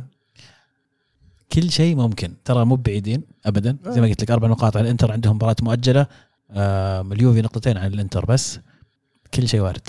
لا يعني معلش لا تقعد تمسكن. يعني والله لا تحط الضغط عليهم يا أخي. لو سووها اشطحوا بس انه مو متوقع منهم يعني معلش لا, لا نلعب على بعض. والله شوف يعني ما تدري. ترى قلت لك الإنتر أفضل بداية له من في تاريخه. يحقق أرقام خرافية. مع ذلك مو بقادر يمسك الصدارة. هذا اللي تبغى توصل له صح؟ لا لا كنت أتكلم عن لاتسيو أنا ما أتكلم. عن إي صح حتى هذا صح. طيب على طاري إنتر آخر مباراة راح نحكي عنها في الدوري الإيطالي اليوم. تعادل الإنتر واحد واحد مع أتلانتا. آه لوتارو مارتينيز افتتح التسجيل وعادله. جوسنز في نهاية المباراة الدقيقه 75 تقريبا. النتيجه فرط فيها. أنا أقول إنتر على أرضك أنت ما بينك وبين اليوفي شيء. النقطتين هذه كانت ممكن إنك تعادل فيها في قمة الترتيب لكن آه إنتر فرط بنقاط المباراة. فعلا إنتر بدأ بداية قوية وقدر يسجل هدف مبكر لكن بعد الهدف بدأ آه، يختفي إنتر. ميلان تدريجيا آه، وعطى فرصة وعطى الثقة لأتلانتا أنه يحارب على المباراة. وكان في بلنتي ما حسب رغم وجود الفار اليوم آه، لوتارو يمسك رجل المهاجم. فقدروا يسجلون هدف التعادل بعدين وجاء بلنتي وقد يكون كان أن يكون اللي يعطي أتلانتا ثلاث نقاط لكن حندانوفيتش قدر يصد البلنتي. طبعا حندانوفيتش البلنتيات معروف. ف في الأخير طلع الإنتر تعادل بطعم الفوز أكثر ما هو بطعم الخسارة. طلعوا منها يبغوا إيه. يخسرون صدق. أتفق معك. يمكن لو سألت أنت أي انتراوي قبل المباراة يقول لك أنا أطمح لثلاث نقاط وأي شيء غير ثلاث نقاط ما يرضيني. لكن في نهاية المباراة فعلا أتلانتا كان قاب قوسين أدنى أنه يكون هو البطل في هذه أو هو الفائز في هذه المباراة ويأخذ ثلاث نقاط. حمدانوفيتش بتألق جميل. اللي عجبني جاسبريني يا جماعة جاسبريني المدرب الرائع هذا اللي في الشوط الأول لاحظ إنه أتلانتا فعلا كان زي اللي متخوف من الإنتر. ما كان يلعب لعبة اتلانتا المعتاد. ولما شافوا إن إنتر ما هو بذاك الإنتر اللي يخوف صح جابوا هدف لكن بعدها زي ما قلت يا مهند هدوا اللعب مرة إنتر وتحس ارتاحوا لهذا الهدف وخلاص هدوا اللعب. نزل الشوط الثاني بطريقة مختلفة وقال لا يا حبيبي ما ليش أقعد أنا في أنا في أرضي ألعب؟ ليش ليش أو عفوا يعني في أرض الإنتر لكن الانتر مو قاعد يقدم المستوى اللي يخليني أنا أتراجع. خليني ألعب اللعب اللي تعودت عليه. وأهاجم وأضغط الإنتر وفعلا هذا صار ضغطوا جابوا هدف وبغى يجي الثاني جاهم بلنتي ففعلا أتلانتا يستمر في تقديم المستويات الرائعة في المركز الرابع الآن. أه بسالكم سؤال تذكرون توقعاتنا للدور 16 في ال Champions League يا أخي كل مرة أنا أشوف أشوف أتلانتا يلعب وأقرأ عن موضوعهم لأن قريت كم كم أحد الصحفيين كذا كم واحد منهم يتوقع فوز أتلانتا على فالنسيا في دور ال 16 وجهة نظرهم يعني مختلفة و ويعني شيقة شوي. طريقة اللعب خبرة المدرب آه، بعض العناصر اللي موجودين عندهم الكيمستري والتفاهم بين اللاعبين في أتلانتا قد تعطيهم التفوق على على فالنسيا. أنا أنا أنا يعني رجحت كفة الخبرة في في هذه المواقف والمباريات والبطولات هذه لفالنسيا لكن أتلانتا لما يلعب ضد الفرق الكبيرة يعني قدم مستويات رائعه برضو شفناه آه، آه، في دور المجموعات بعد يعني كان آه، كان مو بس إنه قدم مستويات جيدة بعد أول بعد الجولة أو الفترة الأولى يعني بعد أول ثلاث ثلاث ثلاث مباريات يعني خسر مباراتين وتعادل الثالثه في المجموعات بعدين قدر يتأهل في في الثلاث مباريات الثانية. قصدك ف... ليش نستبعد إنهم يتأهلون إيه، دور 16 يعني هل هل نبالغ لما نقول بيتأهلون ولا هل هل اولا غيرت رأيك؟ ممكن اولا؟ اولا لازم ناخذ توقعات عبد الله لما اخذناها إحنا أخذنا توقعات سجلناها في الدفتر حق آه الاخضر بدرك قاعد تناظر لكن ما أخذنا توقعات. قاعد احاول أتذكر المقطع هذا ما ذكرته. عبد الله ما كان معنا فما أخذنا توقعاته. لكن إن شاء الله ما معي الدفتر اليوم لكن إن شاء الله بجيب الأسبوع الجاي. سجلها عندك اكتب الدفتر بعدين. تبغى الحين من الحين نمسكها ما أتذكر مباريات صراحة الحين لا أصبر. بس بس هذا يسوي research شوية. لا ما لا لا ما لخمنا في الحلقة ما أعطانا research وقال فيها عشاء بعدين. إيه، هذا اولا. فثانيا لو كان أتلانتا فريق مو بإيطاليا بقول لك رشح إنه يفوز. بس ما أدري ليش يا أخي الفرق هذه الإيطالية اللي ما هي بالفرق الكبيرة في دور 16 خلاص بتقول يا يكفي. أنا مرتاح. ليش ليش أكمل؟ والموسم الماضي مو بس في ال Champions حتى في ال Europa League وغير أنا اتذكر أتلانتا ظهر last season كان في ال Europa League وكان المفروض إنه بيسوي كويس لكن طلع فجأة. فاتفهم الحين شعورك على إنك ليش عندك شوية تحفظ. طبعا زي ما قلت فالنسيا فريق كبير وخبرة. أكيد هو مرشح. نبدأ طيب؟ ما أقول لك إن أتلانتا صعب تفضل يلا روح خليني بسجلها عندي أصبر. بعطيك اياها واحدة واحدة. ف يلا. عطنا مين يتأهل بس. okay. أتلتيكو مدريد ليفربول. ليفربول. حلو. دورتموند باريس سان جيرمان باريس. أتلانتا فالنسيا. أتلانتا. اقنعناك ها؟ إيه. توتنهام لايبزيج توتنهام. تشيلسي بايرن. آه بايرن. نابولي برشا. برشلونة. حبيت اي لأن لا شفت وضعه نابولي أول شيء. هاي يمديهم لا نابولي الحين متهالكين مو بعرفين يفوزون إيه يعني إيه يعني. ليون يوفنتوس. آه يوفي. ريال مدريد مان سيتي. والله يعني مدريد مستحيل فريقهم. مدريد. حلو. أنا اخترت الفرق كلها السهلة والقوية والكبيرة يعني just to be safe عرفت؟ بس إنه منطقيا على فكرة بس فيها عشاء إذا حاب. تحب تراجع اللي يفوز. ها؟ اللي يفوز, اللي يفوز. يعشي لا اللي يفوز إيش كانت هي؟ اللي يخسر. اللي يخسر يعشي الباقيين. okay كم واحد إحنا بس؟ إحنا خمسة. مع الشامسي وعبد الرحمن. خمسة يعني اي صح. إحنا أربعة. ميزانية. وإي صح الفايز يختار العشاء. صح إيه. ذكرت. طيب. أنا كنت مختار شاورما ترى. زين والله أنت عساك تفوز إن شاء الله. معقول. طيب كذا نكون وصلنا لنهاية فقرة الدوري الإيطالي وتكلمنا الأسبوع الماضي أنت بعد عزيز مو معنا على موضوع العقد الماضي وأفضل اللقطات اللي جت على بالنا وذكرياتنا مع العقد والأشياء اللي صارت لكن الحلقة هذه كمان عندنا خلينا نقول اكستنشن للفقرة اللي صارت الأسبوع الماضي. نبغى نتكلم اليوم أبغى أول شيء أسمع من كل واحد فيكم من الفريق اللي يشجعه مين بالنسبة لك كان لاعب العقد من 2010 إلى 2019 فنبدأ منك يا إلمون تشجع مانشستر يونايتد. آه بالنسبة لي كان وين روني بصراحة. وين روني كان أفضل مواسم التهديفية كان موسم 2009 2010 في هذا العقد قدر يحطم رقم بوبي تشارلتون في كهداف تاريخي للنادي. اللاعب كان يعني كان كان مهم بالنسبة لي كان هو بالنسبة لي أهم لاعب في في في التشكيلة. ومن اللاعبين اللي اللي ما ما زلت أتمنى أنهم يرجعون لمانشستر حتى لو يقعد في الدكة يلعب وسط مو بلازم يلعب هجوم بس أهم شيء يلعب. ليش ما اخترت دي خيا مثلا؟ أم أو ليش اخترت روني ahead of دي خيا؟ لأن لأن روني مهاجم هداف okay. أنا شخص يعني أقدر المهاجمين الهدافين بكل بساطة. عزيز طيب بالنسبة لك؟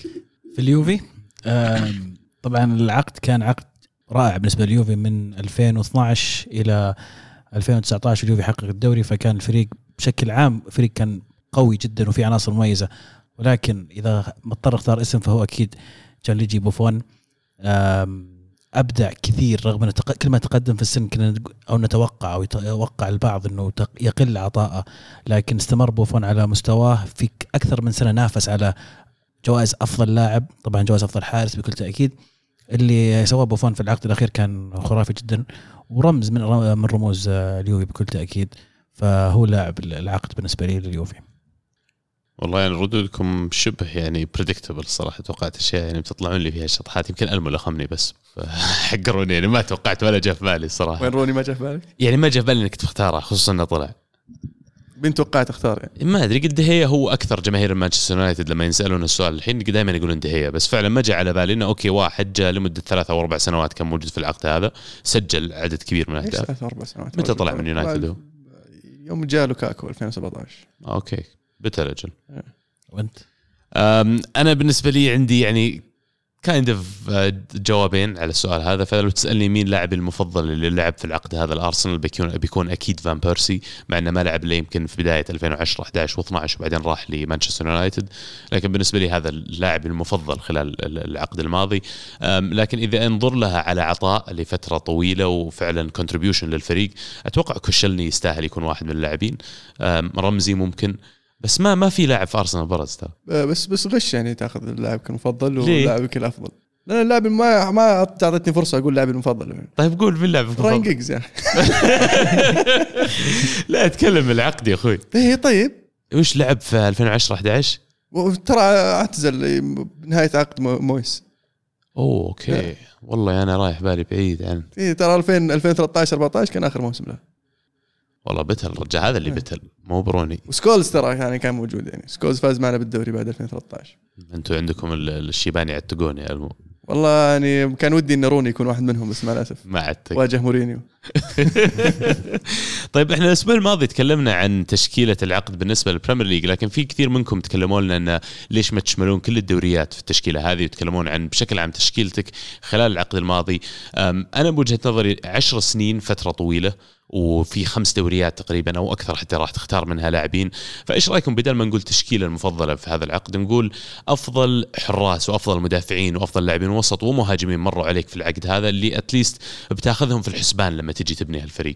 عزيز أنت ما كنت معنا في حلقة الأسبوع الماضي فليش ما كنت معكم؟ والله كان ودي مرة اشارك كان كان في نقاشات آه، جميلة وأنا قاعد أسمع الحلقة وأقول لا يا عيال لا وش فيكم؟ بالذات موضوع آه، مقارنة صارت سئلت ووجه السؤال للشامسي وكان جواب الشامسي مؤسف أوف أوف أوف, أوف لا لا أجل لازم. لك حق الرد تقول لا أنا ماني بجاي والله برد. لا جاي بقول بس تشكيلة العقد بالنسبة لي في إيطاليا. يمكن تكلمتوا عن تشكيلة العقد في إنجلترا في الحلقات الماضية ودي أشارككم آه، تشكيلة العقد في وجهة نظري في الدوري الإيطالي بالتحديد. آه، الحراسة طبعا عندي تشكيلة وفي احتياط فبعطيكم اللاعب الأساسي والإحتياط. آه، في الحراسة بوفون واحتياطه هاندانوفيتش بوفون تكلمنا قبل شوي ليش هاندانوفيتش أحد الركائز الثابتة في إيطاليا؟ قائد الإنتر خدمهم كثير في السنوات الماضية ما يحتاج يمكن أفضل حارس في الدوري الإيطالي حاليا. آه، في خط الدفاع ثلاثة كيليني بونوتشي برزالي الثلاثي الذهبي اللي كان سبب رئيسي في تحقيق اليوفي للدوريات آه، السبعة أو الستة حسب بونوتشي فيه ولا مو فيه وبرزالي اعتزل آخر موسم. احتياطهم كوليبالي ومايكون كوليبالي يقدم أداء رائع جدا مع نابولي أحد أفضل المدافعين في العالم مطلوب من أكبر الانديه في العالم. مايكون أيضا بداية العقد كان متواجد مع الإنتر كان يمكن أفضل ظهير في ذيك الفترة. آه، مشاركاته كانت رائعة آه، سواء في ال Champions League اللي حققه الإنتر أو في الدوري.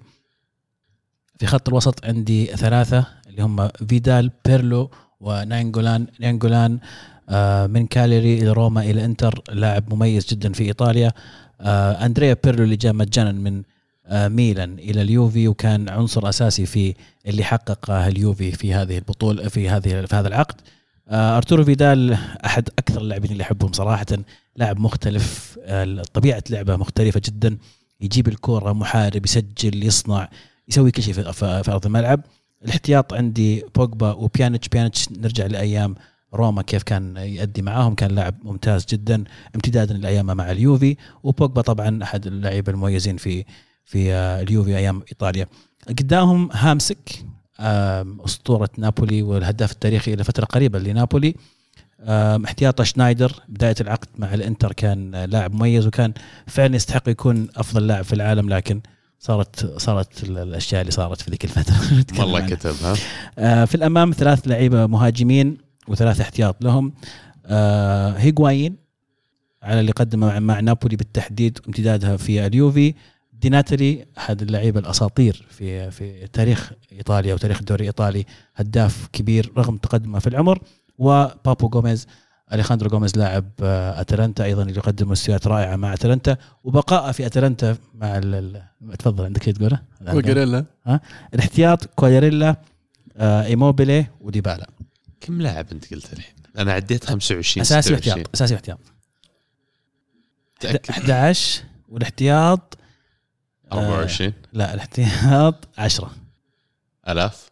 لا 10 فقط 10 ما يحتاج قلت بعد كوالياريلا ما يحتاج لاعب الهداف. إيموبيلي زي ما تكلمنا قبل شوي. وديبالا من أيامه مع باليرمو إلى امتداد مع اليوفي. آه لاعب جدا جدا رائع. قلت بيلوتي؟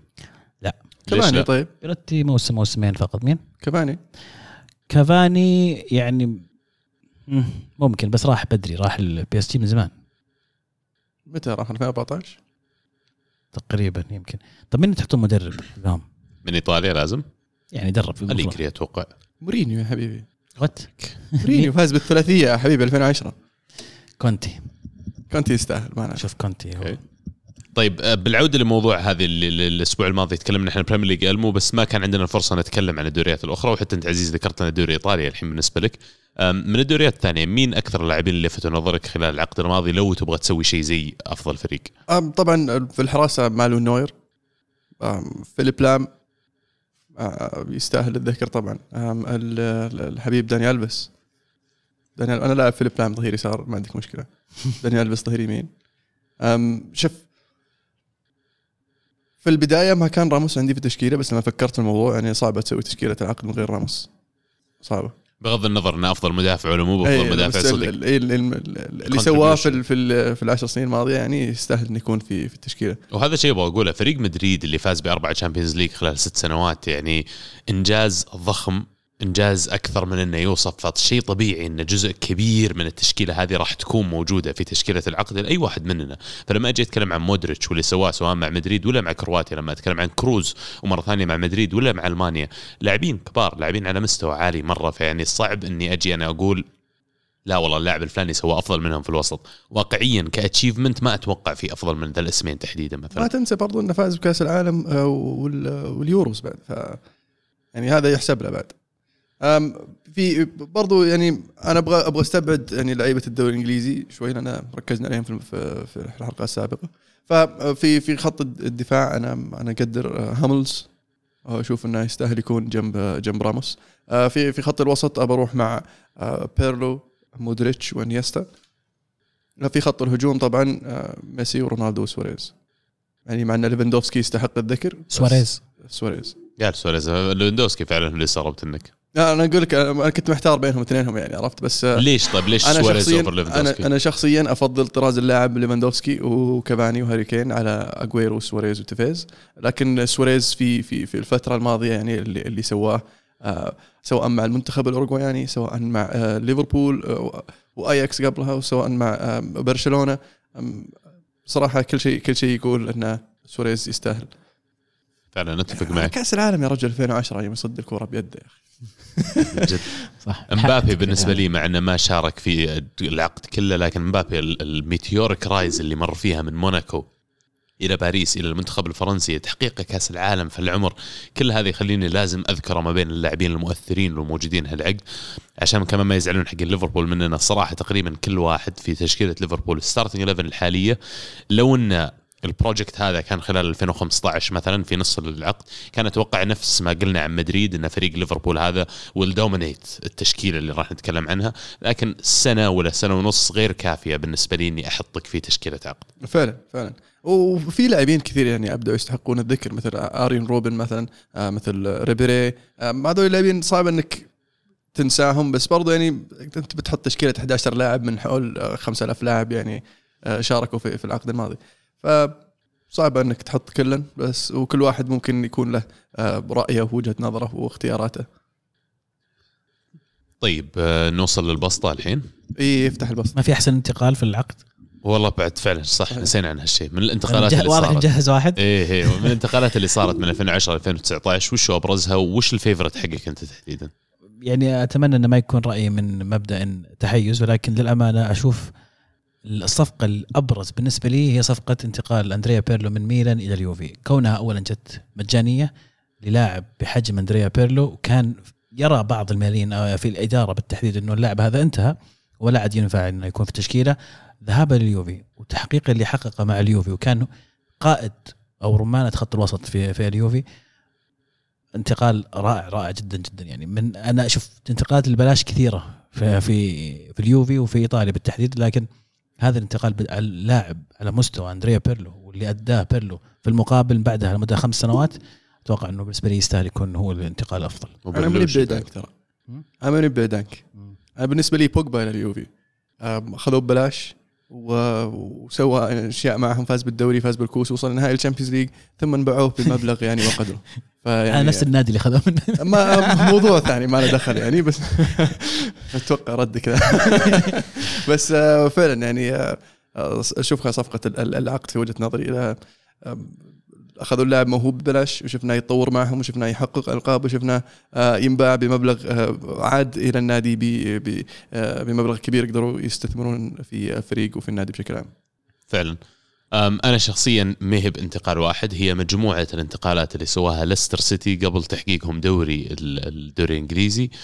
لما جابوا لاعبين من خانة كانتي ومحرز واللاعبين اللي كانوا موجودين في فريق الدرجه الثانية الدوري الفرنسي بكمية ألف. بفتات الفلوس. والله بفتات الفلوس جايبينهم وانه يحققون لهم achievement زي بطل ال Premier League في العقد هذا وفي الوقت اللي فيه المنافسة على أشدها والأندية قاعد تكب مئات الملايين عشان يستثمرون في فرقها.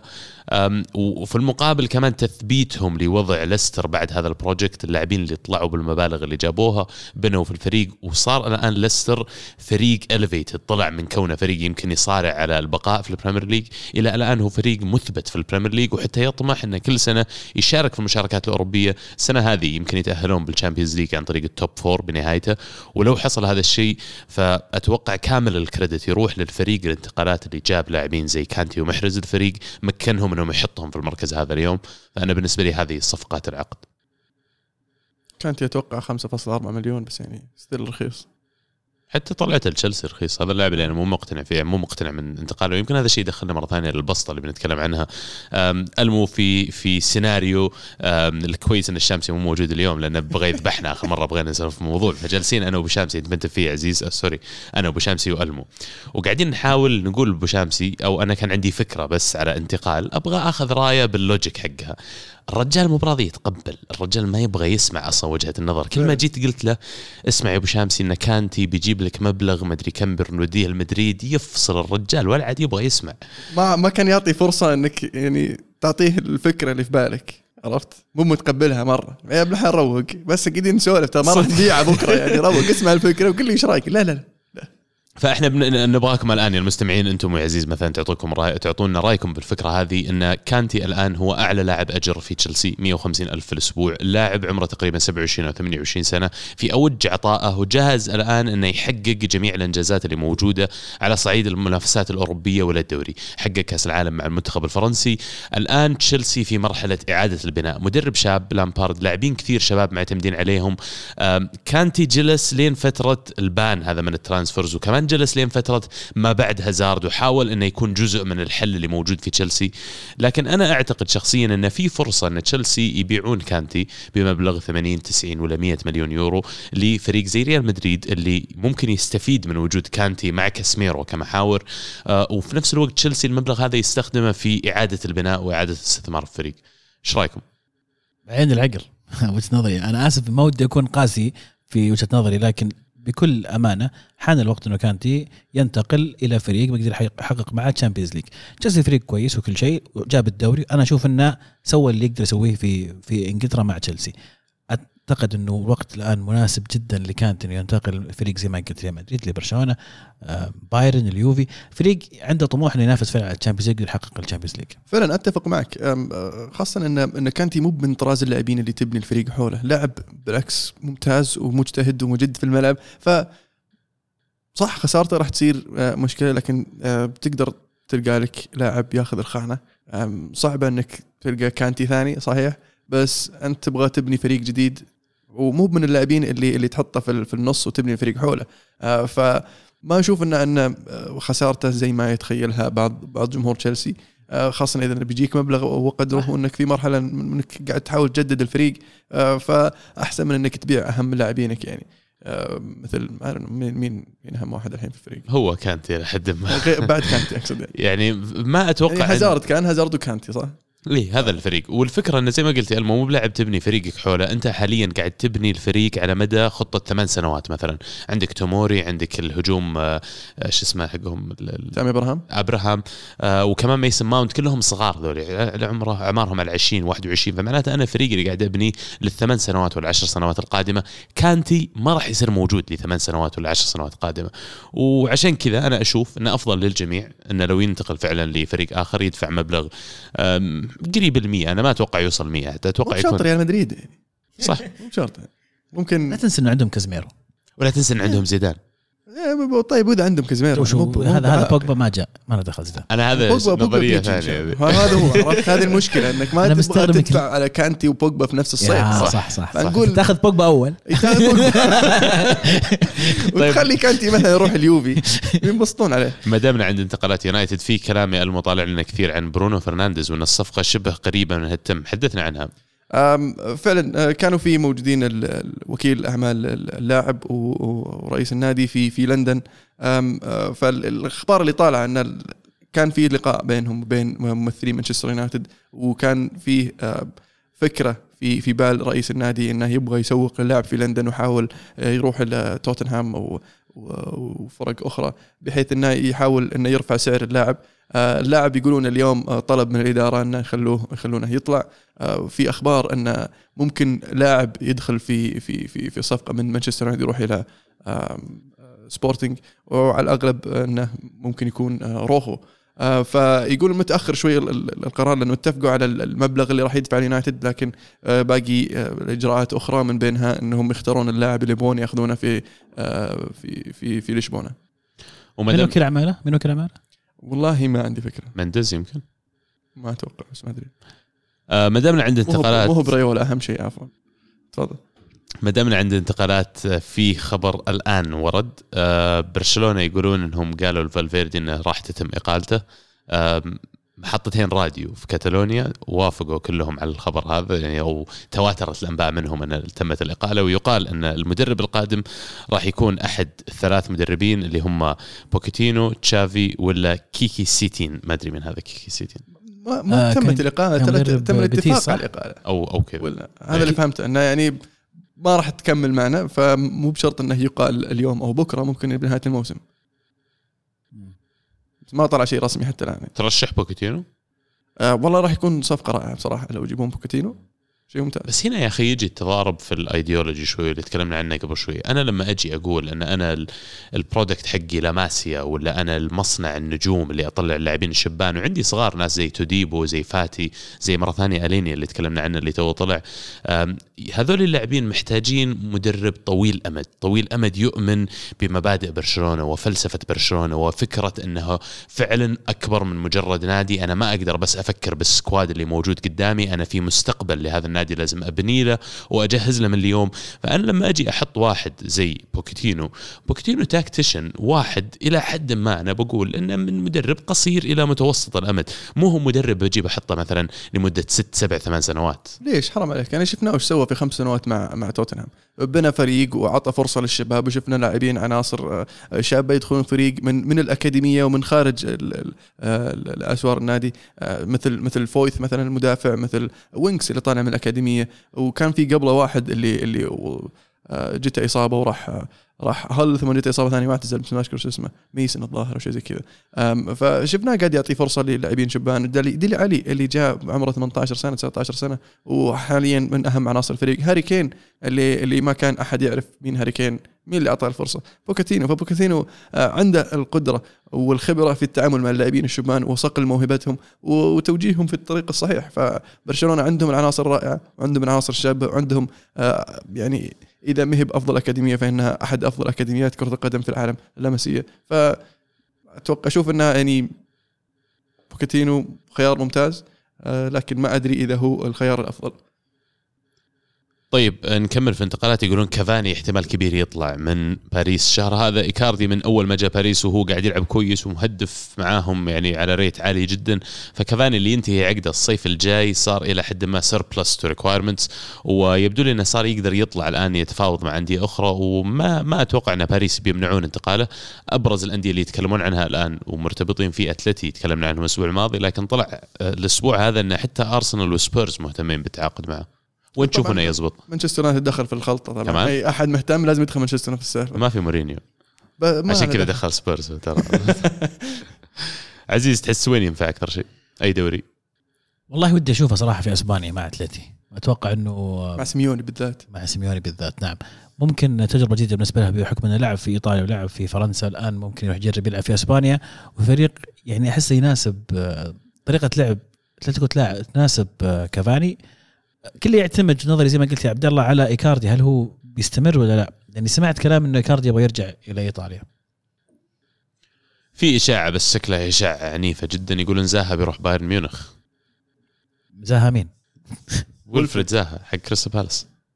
بصفته إيش يروح إلى هناك؟ بصفته مهاجم فنان يروح يهاجم هناك معهم يعني إيه. قصدك آه فنان ترى يريح, يريح كومان في الدكة كومان مصاب في العيادة والله فنان أي فنان. هي الاشاعات أنا أدري إنك تقدر يا المو تعتقد من اللاعبين اللي يعني the ones that got away من مانشستر يونايتد فعلا. بس ما أتوقع إن إن البايرن راح يجيب زاها. لأن سعره غالي كريستال بالاس يبغون مبلغ وقدره. وإصابة ساني وتغير التوجه بايرن ميونخ خلى الإشاعات زي كذا تطلع. وسالفة هودسون أودوي بعد ما جدد عقده مع تشيلسي. ف واضح أن بايرن ميونخ يبحث عن لاعب جناح هجومي وما أستبعد زاها يكون أحد الخيارات يعني. فيعني أنت بالنسبة لك تحس القصة مو بحقيقية مبدئيا يعني ممكن يكون يعني وكيل أعمال نطلها كذا في في في الصحافة على أساس يسرع موضوع تشيلسي ولا مثلا توتنهام الأندية الأكثر واقعية أنه يلعب فيها آخر حبة انتقالات بنتكلم عنها أشلي يونغ يقولون رايح لإيطاليا. وش وضع التفريغ النجوم لإيطاليا يا ألمو؟ وأنا حبيت الإنتر بصراحة. حبيت الإنتر. يقولون أكثر من روما؟ بعد. أكثر من روما؟ إي لا لا الانتر يعني ما قصروا يعني أخذوا لوكاكو وأخذوا سانشيز. والحين يبغون يونغ يعني ف أنا مستعد أفتح أبواب الفريق وأعطيهم يعني جونز وروخو وسمولينج بعد روخو بتصرفونه في صفقة فرنانديز برونو فرنانديز يقولون. إن شاء الله نقول إن شاء الله بس ما في شيء أكيد حتى الآن. اد وودورد مرة واحدة يروح لهم يروح الانتر والله عسى يعني وندخل في الصفقة مروتا ناخذ مروتا خذوا اد وودورد يجيب لكم فلوس. تبادل منافع يجيب يعني لكم فلوس إحنا نبغى واحد يسوي فريق. والله فعلا. آه كذا نقفل البسطة لسه الأسبوع هذا يعني قبل ما نقفل يا أخي موضوع إريكسون يا أخي نبغى نسولف فيه. أوه صح, صح, بالنسبة لي صح, صح. بالنسبة لي جنون. مع كل احترامي للانتر جنون اريكسون يروح إنتر. فعلا. بس جنون من اي ناحيه لحظة قبل ما انه تقدر تروح أي مكان. آه، جنون اريكسن إنه يروح إيه إنتر. تقدر تروح أي مكان. طيب هذا تلعب في أي نادي. إحنا عندنا صفقة بديلة الحين مو بتقليل من إنتر مو تقليل إنتر لكن تقدر تلعب مع نادي ينافس على بشكل أكبر على جميع البطولات. اتلتي مثلا. أنا يعني غير غير غير غير يونايتد وإنتر يعني مثلا غير البريمير ليج وايطاليا مثلا. ريال مدريد ما أشوف إنه يناسب. برشلونة ما أشوف إنه يصلح. الفريق الأنسب هو أتلتيكو مدريد لأن أتلتيكو مدريد قاعدين يعانون يعانون في في اختلاق الفرص في بعض المباريات شفناهم. يفتقدون إلى واحد بموهبة إريكسون. ف... ليش تبي تودي إسبانيا طيب تحديدا؟ لأنه هو يبغى يروح إسبانيا. طيب مدريد مدريد طيب. مدريد وين وين يلعب؟ بعدين بوجبا جاي في الصيف فما له مكان. لا حول يا عمي رتبوا له عرض من الصين خليه يشيلونه منهم يا عمي الصين ما معطين بوجبا الراتب اللي يبغاه. الصين قفلوا خلاص الحين وضعهم صعب صار طيب شو نسوي؟ ما عليك ندبر لك مكان يا المو ولا يصير يعني خاطرك الا طيب. اللي قاهرني إن هذا ليفي ما يبغى يبيع في البريمير ليج فمستعد يبيع ب 20 10 15 لاي أحد يجي من برا بس ما يبيع ب 30 مانشستر يونايتد. إيه. ليفي اللي هو رئيس آه، توتنهام. فشيء شيء يقهر يعني. وصعب إنك تستنى لنهاية الموسم لأنه ممكن أحد يجي يخطفه في في, في هذه الفترة. أنا أشوف إنه يعني مرة ينفع في مانشستر يونايتد مكانه مفصل هناك. وفعلا المفروض إنه يروح لأنه فريق فريق كبير لكن ال project حقه اليوم مو هو بناجح وكبير. فراح يعطيك الفرصة إنك تتأقلم مع الفريق راح يعطيك الفرصة إنك تنمو من جديد وتتعود على أجواء فريق أو جمهور فريق يطالبك بالأشياء اللي يطالبون فيها جمهور مانشستر يونايتد. لكن أقول لك شيء ترى لو توقع معاه عقد مبدئي من الحين إلا ملزم هو في الصيف إنه يجي معك. فأنت in theory تقدر إنك خلاص توقع معاه وتوعد الصيف الجاي أنا أوقع معاه يجي في الصيف صحيح. أنا ما أختلف معه. أنا لو لو علي أنا أروح ليفي أقول له أمسك 30 مليون هذه ولا أوقع معه. الحين يجينا في الصيف. اقعد ما أشوف طب وقع راتب حتى إنتر ميلان ما يقدر يعطيه بس مين مين مين قاعد يسوق السالفة؟ أه وودورد خلاص. آه مو بعرف أسوي كذا. آه. يا أخي قفل مع اللاعب أول شيء على الصيف الجاي قبل ما تتفاهم مع سبيرز ولا في كذا النظام. لما أوقع معه وخلاص هو جايني نظام. أنا أجيه مو بال 30 أقول له تبي 10 خله يجي يقول لي لا طب ما يخالف عطني ال 20 أعطيه 20 وأجيبها الحين. مش غلط. والله يبينا نروح نمسك نادي هناك المو والله يبينا. يلا شد حيلك. نجمع كل واحد حصالته ونروح نشتري نادي في الدري درجة عاشره ولا تاسعة. ونسوي فريق يعني. نسوي فريق أرخص نسوي له أتوقع نسوي واحد أغلى. أتوقع. بقي عندكم انتقالات تبغى نتكلم عنها؟ لا. خلاص. أكيد. آه نضف البساط. إيه اصاب أصيب ديميرال فيعني نشوف من الحين من الحين للحلقة الجاية ندور له بدلاء يعني ما عليك. عاد والله كل ما جت سالفة انتقال روجاني من اليوفي أصيب أحد. خلاص لا لعبوه طيب لعبوه هو يلعب غصب الحين خلاص ما في. كيليني مصاب ديميرال أصيب ما في لبنوتشي وديليخت أكيد بيجيه الدور يعني. نوصل لفقرة بطل وبصل. مين يبغى يجهز يعطينا بطل وبصلة؟ أنا جاهز بصراحة. أعطيني طيب. آه بالنسبة لي لبطل الأسبوع فالفيردي اللاعب يعني لقطة الطرد هذه الحالها فوز ريال مدريد بالكأس يعني أول بطولاته مع النادي فيستاهل بطل الأسبوع. آه بالنسبة لبصل الأسبوع ال ال الإصابات اللي صارت في مباراة يوفي وروما لديميرال وزانيولو كانت يعني وقتها غلط بصراحة إصابات ثقيلة وشينة وإلى نهاية الموسم وفي يورو جاي وديميرال قاعد يبدع مع المنتخب التركي واليوم لقى مكانه في في فريق يوفنتوس جت الإصابة الشينة وزانيولو يعني لاعب شاب وله مستقبل وبالعكس كنت متحمس له أشوفه مع المنتخب الإيطالي في اليورو ممكن تكون هي البطولة اللي يطلع فيها اللاعب آه، اللي, اللي ما يعرفه. ف آه، أعطيه الإصابات هذه في الوقت الغلط بصل الأسبوع. بالنسبة لهدف الأسبوع بعطيها هدف جرينوود مرة أخرى. لأنه فنان بس كذا دخل استلم كورة دفع يسار وسجل جاب جول. يعني ما اي مو مو بشيء special بس إنه يعني بدا بدأ ياخذ عرفت اللي trademark الأهداف حقته. جاي نفس الشعور عارف إيش قاعد يسوي. فعلا. إيه. عزيز؟ أنا بالنسبة لي بطل الأسبوع آه، لاتسيو. تحقيقهم الفوز العاشر على التوالي في الدوري الإيطالي وأيضا طبعا آه، فوزهم كاس السوبر قبل آه، أسبوعين أو ثلاث أسابيع. يستاهلون بطل الأسبوع. بصل الأسبوع retweet لألمو لكن أضيف عليها أوسبينا حارس نابولي على النكبة اللي سواها في هذه المباراة. كاتوزو طلع ودافع عنه وقال إذا تبغى تلعب اللعب من الخلف كرة من الخلف وهذه أشياء أنا أنا طلبتها من اللعيبة طبيعي إنه بيصير في إغلاط. أنا أشوف إنه ما هو بعذر صراحة. التصريفة حقت كاتوزو هدف الأسبوع هدف لاعب مان يونايتد القادم. برونو فرنانديز مع فريقه الحالي سبورتنج تسديدة على فريق فيتوريا من نص الملعب. تسديدة خرافية. فنان ولدنا لا تتحمس اصبر اصبر إيه، من جد. الفاكس يخرب شيء ونتوهق ترى. الله يستر. ترى transfers are delicate things يقولون. تخرب آه. في لحظة. فعلا. عطاري آه. شفته آسف بس في آه، انتقالات في إيطاليا. الظاهر قبل كم سنة يعني كان في لقطة إنه آخر دقائق خلاص بيقفل السوق. فدخل الرجال اللي يمسك الانتقالات ويسوي لها filing أو يحطها في ال system دخل غرفه سكر الباب. الغرفة هذه فندق مسوينها مركبينها بس- بس partition من فوق مفتوحة. فسكر الباب دخل وخلاص كان ما عاد في انتقالات. وجاء واحد معاه ورقة ملف. طلعها من فوق. نطلعها من فوق رماها ويقول لك الانتقال مشى. سالفه جد. فعلا. okay وين. فيعني ترى إذا. خرب الفاكس ممكن إنك تلاقي طريقة ثانية. هذا فنان ده وش وضعه؟ عرفونا عليه ذا. هذا لازم غريبة. مع عابط اللي جوا قال والله ما يمشي والله ما يمشي. تلقى ما يدري. أو إنه قدر الحركة بصراحه ريسبكت ريسبكت آه، بطل الأسبوع عندي أكيد أجويرو اللي سجل هاتريك وكذا صار أكثر من سجل أهداف جاي من برا بريطانيا. في الدوري الإنجليزي آه، يستاهل أجويرو واحد من أفضل المهاجمين فعلا اللي مروا في تاريخ الدوري. آه، وعلى كذا نعطيه البطل.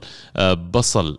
هذا الأسبوع أو أنا شخصيا ما راح أخص نادي جمهور معين ولا غيره لكن بقول اللي قاعدين يصيحون على بطولة ال Super Cup واللي قاعدين يكثر النياح على أول شيء وجودها في السعودية والشيء الثاني على مشاركة الفرق بال format اللي هي مقامة فيه حاليا. هذول يعطيكم بصلة كبيرة احتفظوا فيها لا ترجعونها. أما هدف الأسبوع هد- هدف رياض محرز الأسبوع هذا مع مانشستر سيتي. هدف رائع يعني يوريك محرز إيش كيف magician بالكورة. مر ما بين تقريبا ثلاثة ولا أربع لاعبين وهو ما حرك الكورة كثير قاعد يموه بجسمه طول الوقت عرفت؟ لين دخل وصل جوا تقريبا المنطقة وعباها في 90 فيستاهل هدف الأسبوع. الحين نقدر نتكلم عن هاشتاج كوره معنا عزيز بس ودي أبارك لساديو ماني تحقيق جائزه أفضل لاعب أفريقي. والروح الرياضية الجميلة من رياض محرز اللي بارك له وقال له آسف ما قدرت أحضر كنت مشغول قاعد أسجل أهداف عشان أفوز بالجائزة السنة الجاية.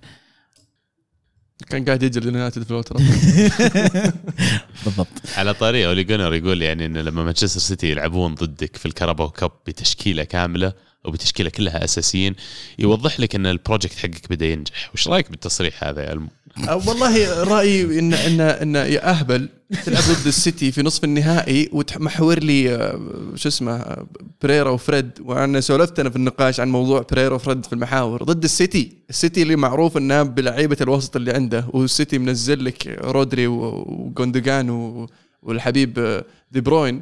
وأنت ملعب لي فريد وبريرا. ف ولا غير ذلك ملعب لي لينجارد قدام على أساس إنه بيسوي شيء. طيب يا أخي ماتيتش طيب. وش فايدته ماتيتش موجود؟ ولا يوم لعب ماتيتش يعني ترى تغير الفريق فجأة صار ماسك الكورة وصار يعني ثقة أكبر وقدر يونايتد يسجل هدف. ف يعني ما أدري. السيتي يقول لك لعب بدون راس حربة صحيح؟ إيه كان برونو مو برونو برناردو كان برناردو مهاجم سيلفا ما تج على طاري في كلام يقولون إن يونايتد بيقدمون له عرض تجديد. آه نعم. قريت هذا إذا بيقدمون له عرض فإنه يعني ما حد بيجي مكانه. ضيق صدرك. أفهم يعني. هذه مشكلة. لا هو عرض عشان بيطلع بوجبا. لا ما ما دخل. ما- نبغى محور إحنا بس يعني المفروض بدل ما يجيبون محور جديد بيجددوا الماتش ماتش لاعب رائع. آه بس آه أنا متفكر على المدى البعيد تحتاج واحد يعني أنشط شوي خلينا نقول. وضاع وسط الضوضاء الفترة الماضية في يونايتد. إيه. وجته إصابة وراح إجازة لدبي وروق في فترة كان فيها زحمة مباريات. الحين دور مكتومني ينصاب اسلم عزيز. جميل. من الهاشتاج شريف يقول مين اللاعب اللي يوم تشوفه يلعب تتوقع إن عندك فرصة تصير لاعب محترف؟ أوف. يعني واحد زبال ألمو مرة يعطيك قصده. 11 11 جد. يا أولهم يعني معليش كريس سمولينج فيل جونز هذول اللعيبة يعني. في في عندك إذا ما أدري تذكرون آه، نامي آه، لاعب الظهير يمين محمد في- نامي. في في, في نادي الهلال. محتاج. نعم ما أدري تذكرون إلياس. الياس الماس. ماس إيش اسمه؟ الماس مو بالياس هو؟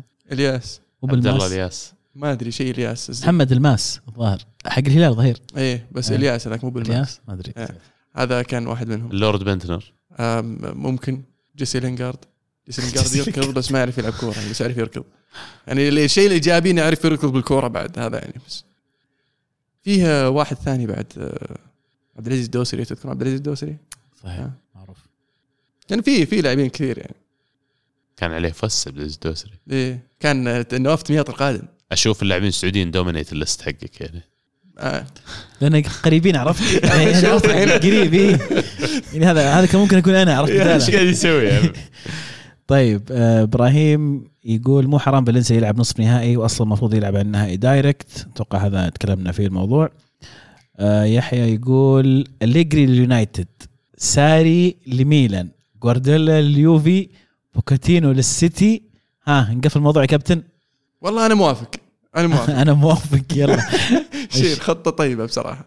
المشاركة اللي قبله بس على إيه؟ اللي هذا؟ أتوقع هذا من اللي, إيه، واضح. من البكاء. اي حق البصل. إيه. طيب، واضح. عبد الله يقول تغريده للألمو وشنب الذيب. ذكرت إن فالفيردي حقق الدوري وكأنه إنجاز صعب.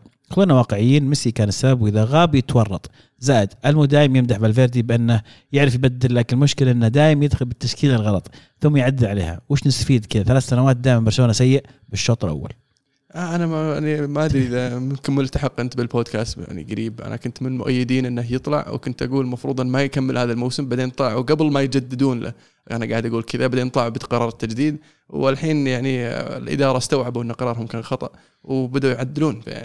بس ال- ال- الإجحاف في النقد يعني شوي هو يخلي الواحد يعني يحاول إنه يغير وجهة ال ال ال- ال- الناقد خلينا نقول. أنت مو بعاجبك فالفيردي لأسباب معينة؟ okay أفهم قصدك. إنه مدرب ما هو بيناسب لكن مدرب مو بسيء يعني. شفنا أسوأ. الكرة الشاملة يقول تحية لكم يا شباب. برنامجكم جميل ومحتوى من طراز احترافي وعالمي واصلوا متابعك متابعكم من زمان بالصنم. شكرا لك يا الكرة الشاملة لا لا لا مو بس شكرا لك وتعدي أرجوك يا أيوة. اخ الكرة الشاملة إنك تشارك معنا بشكل مستمر يا أخي يصير من اصدقاء البرنامج يعني فعلا سولف نبغى. نسمع وجهة نظرك. إي بالضبط إيه. عطنا رأيك يوم ما في قال واحد شيء ما عجبك يا أخي خش في عينه عادي ترى ربح بالضبط. أم، يحيى يقول مستغرب فيدال يروح إنتر الفريق الأنسب له هو أتلتيكو نوعية فيدال بيروح لاعب مقاتل على الكره وشرس في الالتحامات وحماسي في الملعب وغرفه الملعب. بس الأغرب سيميوني ما فكر فيه خاصة إنه يلعب في أسبانيا وعنده خبرة جيدة في الدوري. يعني بتوهم جايبين آه، هيكتور هيريرا ف راح يسوي زحمة على غير سنة. الأغرب انه برشلونة يترك فيدال أنا بالنسبة لي. يا. نفس سالفة المدى الطويل والمدى القريب وهذه مو هو بلاعب آه، يعني ذات fits في التشكيلة اللي هم ينظرون لها. بتكون مستقبل برشلونة. أتوقع من أول ما جابوه كان بديل لباولينيو فكرة وجود باولينيو في الفريق. طلع جابوا واحد بدال اللي هو فيدال الحين. أنا أشوف إنه له دور مستعجلين على طلعته بس أتوقع برضو الموضوع له دخل بالإمكانيات المادية. راتب فيدال أتوقع يبون يتخلصون منه يمكن رغبة. اللاعب إنه يشارك مباريات أكثر بعد. وأتوقع هذا لا يعني شوف فيدال لو يكمل لنهاية الموسم يشارك بالطريقة اللي هو قاعد يشارك فيها أنا ما أتوقع عنده مشكلة. بس برشلونة اللي يبغون حل ثاني يبغون حل مختلف عن اللي موجود عندهم. بس اللي قدمه فيدال ما في أحد في الفريق يقدم أنا أشعر إن فيدال راح يكون عنصر مهم في المرحلة الانتقالية اللي يتكلم عنها. عبد الله أتفق معك. يحتاجون يسوون تغيير ويفكروا على المدى الطويل وممكن فيدال يكون هو اللاعب اللي تخليه خلال الفترة هذه يشارك في أكثر من فترة. لو شفته في مباراة اتلتيكو مدريد مع برشلونة في نصف النهائي السوبر كان في بطء كبير جدا من آه، بوسكيتس والخط الخلفي آه، من بيكي ولانجلي يحتاجون واحد زي فيدال في هذه الخانة إنه يرجع بسرعة يغطي. ما كان أومتيتي يلعب؟ ناسي من اللي كان جنب بيكي بس كان بشكل عام الخط الخلفي بوسكيتس صاير بطيء جدا جدا جدا. فحان الوقت انك تعتمد على واحد زي فيدال بجانب آه، مختلف دي يونج. يا أخي لا مختلف. لا يبغى لهم يبغى لهم واحد يجي. وفيدال قطع كور أتوقع يبغى لهم تدري وش يبغى لهم؟ يبغى لهم واحد يجي كذا ويشيل لك كم واحد من اللاعبين الثقال زي بوسكيتس. شكرا يعطيك العافية. يلا روح مانشستر سيتي. اي وثم تطلع لك واحد ما حد يدري يعرف عنه زي بوسكيتس وتحطه. أو يعني تلعب ديونج. عندك. ديونج عندك ديونج. تلعب ديونج وتجيب لك الينيا تعطيه فرصة أكبر مثلا. باعوه لا راح اعاره متأكد؟ إيه. بيتس ظهر بيتيس إيه. عطله يقول بطل الأسبوع كروس قدم مباراة وسجل هدف ذكرني بهدف لصديق البرنامج تيري أونري والبصل أولي الخاسر من السيتي مع الرأفة واللي ما زال ألمو مقتنع فيه ما أدري ليه. وهدف الأسبوع سجله سيلفا. تسديدة جميلة لا تصد ولا ترد في نفس المباراة ولو تسمحوا لي بصرة صغيرة لصلاح لسحبته على زميله ماني. هذا يبي اتكلم عنها بس آخر شيء اللي هو سحبه على مان يا أخي قاعدين يلعبون مع بعض في نفس الفريق عايشين مع بعض في نفس المدينة. يعني فيمكن إن بينهم شيء أنت ما تدري عنه يا أخي. حقت محرز اشتهرت لأنه يعني جاية من فريق ثاني وكذا وذاعت الرسالة. لكن يمكن بينهم شيء داخلي. أنا كنت بقول نفس الشيء يمكن مؤشر على مشكلة لكن في الواقع لما راجعت الموضوع يمكن بينهم أشياء إحنا ما نعرف عنها. يعني هم الناس وش تقول؟ إن ماني لما فاز صلاح كان موجود ماني واحتفل مع صلاح. فكانوا يتوقعون إنه صلاح يرد. أنا ما أشوف انه بس كان أشوف إنه موجود كب- لأنه كان عنده فرصة إنه يفوز. كبر أنا أشوف الموضوع كبر. يعني لأنه في أصلا ك- كلام كثير من قبل عن المشكلة بين ماني ومحمد صلاح. فالآن لما صار أي شيء عاطوا كبر الموضوع سوي منها مشكلة. أي تعليق على أولي لا وكروس بس آه، هو ذكر هدف كروس بس أنا اذكر بس بهدف مودريتش. بعد هدف مودريتش كان بالنسبة لي آه، أروع. في ال semi final. إيه. كيف ما اخترت أنا هدف كروس يا أخي؟ رايوتا يقول لو فاز الليفر بالدوري بدون هزيمة ماذا سيبقى لجماهير الأرسنال كي يتغنوا به من إنجاز؟ تيري هنري. أكبر نادي في لندن قال له يطلق الأولية. ها؟ كلهم الأولية. الأولي. إيه. طيب فهمت فهمتك. بس إن يا حبيبي أكثر نادي سكسسفul في لندن. آه، ومعليش يعني حتى لو حققها بدون ولا هزيمة فليفربول يستاهل. وبعدين الأرقام وضعت لتكسر زي ما قلت يا عبد العزيز قبل. هذا الشيء يخلي كل نادي يطمح إنه يسوي شيء أفضل. لو إنه كان أفضل شيء قبل مشاركة ليفربول هذه أو بدايتهم الصاروخية هذه آه، خلينا نقول 15 ولا 14 انتصار في أول 20 مباراة ما أتوقع كان شفت ليفربول بنفس الجوع وبنفس الهمه على تحقيق رقم أفضل من اللي كان موجود. مستر مودي يقول مؤامرة من الفار في مباراة ليستر وويست هام. وضربه جزاء. كانتويل لم تحتسب والأصح لإسقاط مستر مودي عندما علم بوصوله لتوب 20 في دوري الكرة معنا. بعد أسابيع ناجحة جدا. والآن في المركز 52 لنا عودة الجولة القادمة من التجهيز التكتيكي مستر مودي. اللي ما كابتن؟ آه عفوا من الجهبذ التكتيكي مستر مودي. إيش أخباركم أنتم في ال- اللي ما كابتن أجويرو ترى الأسبوع الماضي راح عليه خير كثير يعني. واللي ملاعب مهاجمكم أوباميانج هذا البلا أنا, أنا جبت اوباميان قبل المباراة حطيته كابتن سجل جول وانطرد. يعني في الأخير أول ان جاب ثمان نقاط ككابتن بس يعني خلني ساكت يعني. غيري جايب 40 نقطة مكبتن أجويرو. آه، من جد. يعطيكم العافية. هذه المشاركات اللي كانت معنا هذا الأسبوع. شاركونا الأسبوع القادم أيضا على نفس الهاشتاج الكورة underscore معنا. شكلنا يا شباب يبينا نسوي تذكير كذا قبل الحلقة الجاية. شكل الناس نايمة شوي. مشاركات خافه في إيه. آه، الناس تستحي يا أخي. شوف هم يجي واحد بعد ثلاث سنوات أنا ترى أسمع لكم بس إني ساكت. طيب ليش. ساكت يا أخي. يا سولف يستحون يا يستحون يا يتفقون مع كل شيء نقوله. وقاعدين نجاوب كل الأسئلة بدون ما يحتاجون يسألون. واضحة. يعني مرة خرافيين إحنا. ما صعبة. صعبة صعبة. أجل شاركونا يا جماعة الأسبوع القادم وأعطونا ارائكم وزي ما قال عبد الله إذا عندكم اختلاف أبد أول شيء هاشتقونا وأعطونا رأيكم. هاشتقونا على الكورة معنا بس لا تشقونا قدام الناس. لا لا اللي يبون. قابل لاي شيء. أي شيء أي شيء. بس. أهم أهم شيء الكورة هاشتاج الكورة معنا موجود بس يكون. آه فعلا. آه، عشان نقدر نقراه يعني. والشكر موصول لكم كذلك شباب يعني وكل من شارك وأسهم في هذا الحلقة. وهذا البرنامج كذا نكون وصلنا لنهايه الحلقة. نذكركم تابعونا على كل حساباتنا على التواصل الاجتماعي تابعونا على تويتر ساوند كلاود آيتونز موجودين كمان على أنغامي وسبوتيفاي أم، آبل يعني جميع ال- ال platforms اللي موجودة هناك والآب ستور كمان حق آه، شو يسمونه هو حق أندرويد؟ جوجل. جوجل. أي مكان ما تلقونه علمونا. آه، واضح ثقافات يعني مختلفه شوي. بلاي ستور بلاي ستور كم واحدة؟ ثلاثة؟ لا لا هو بلاي آه هو نفسه. جوجل بودكاست طيب سووا لنا بلاي أجل سبوتيفاي أنغامي. على أي مكان من هذولي. أنكر وننتظركم إن شاء الله الأسبوع الجاي. ثلوث جديد حلقة جديدة. كانت كرة معنا والحين الكرة معكم. فمان الله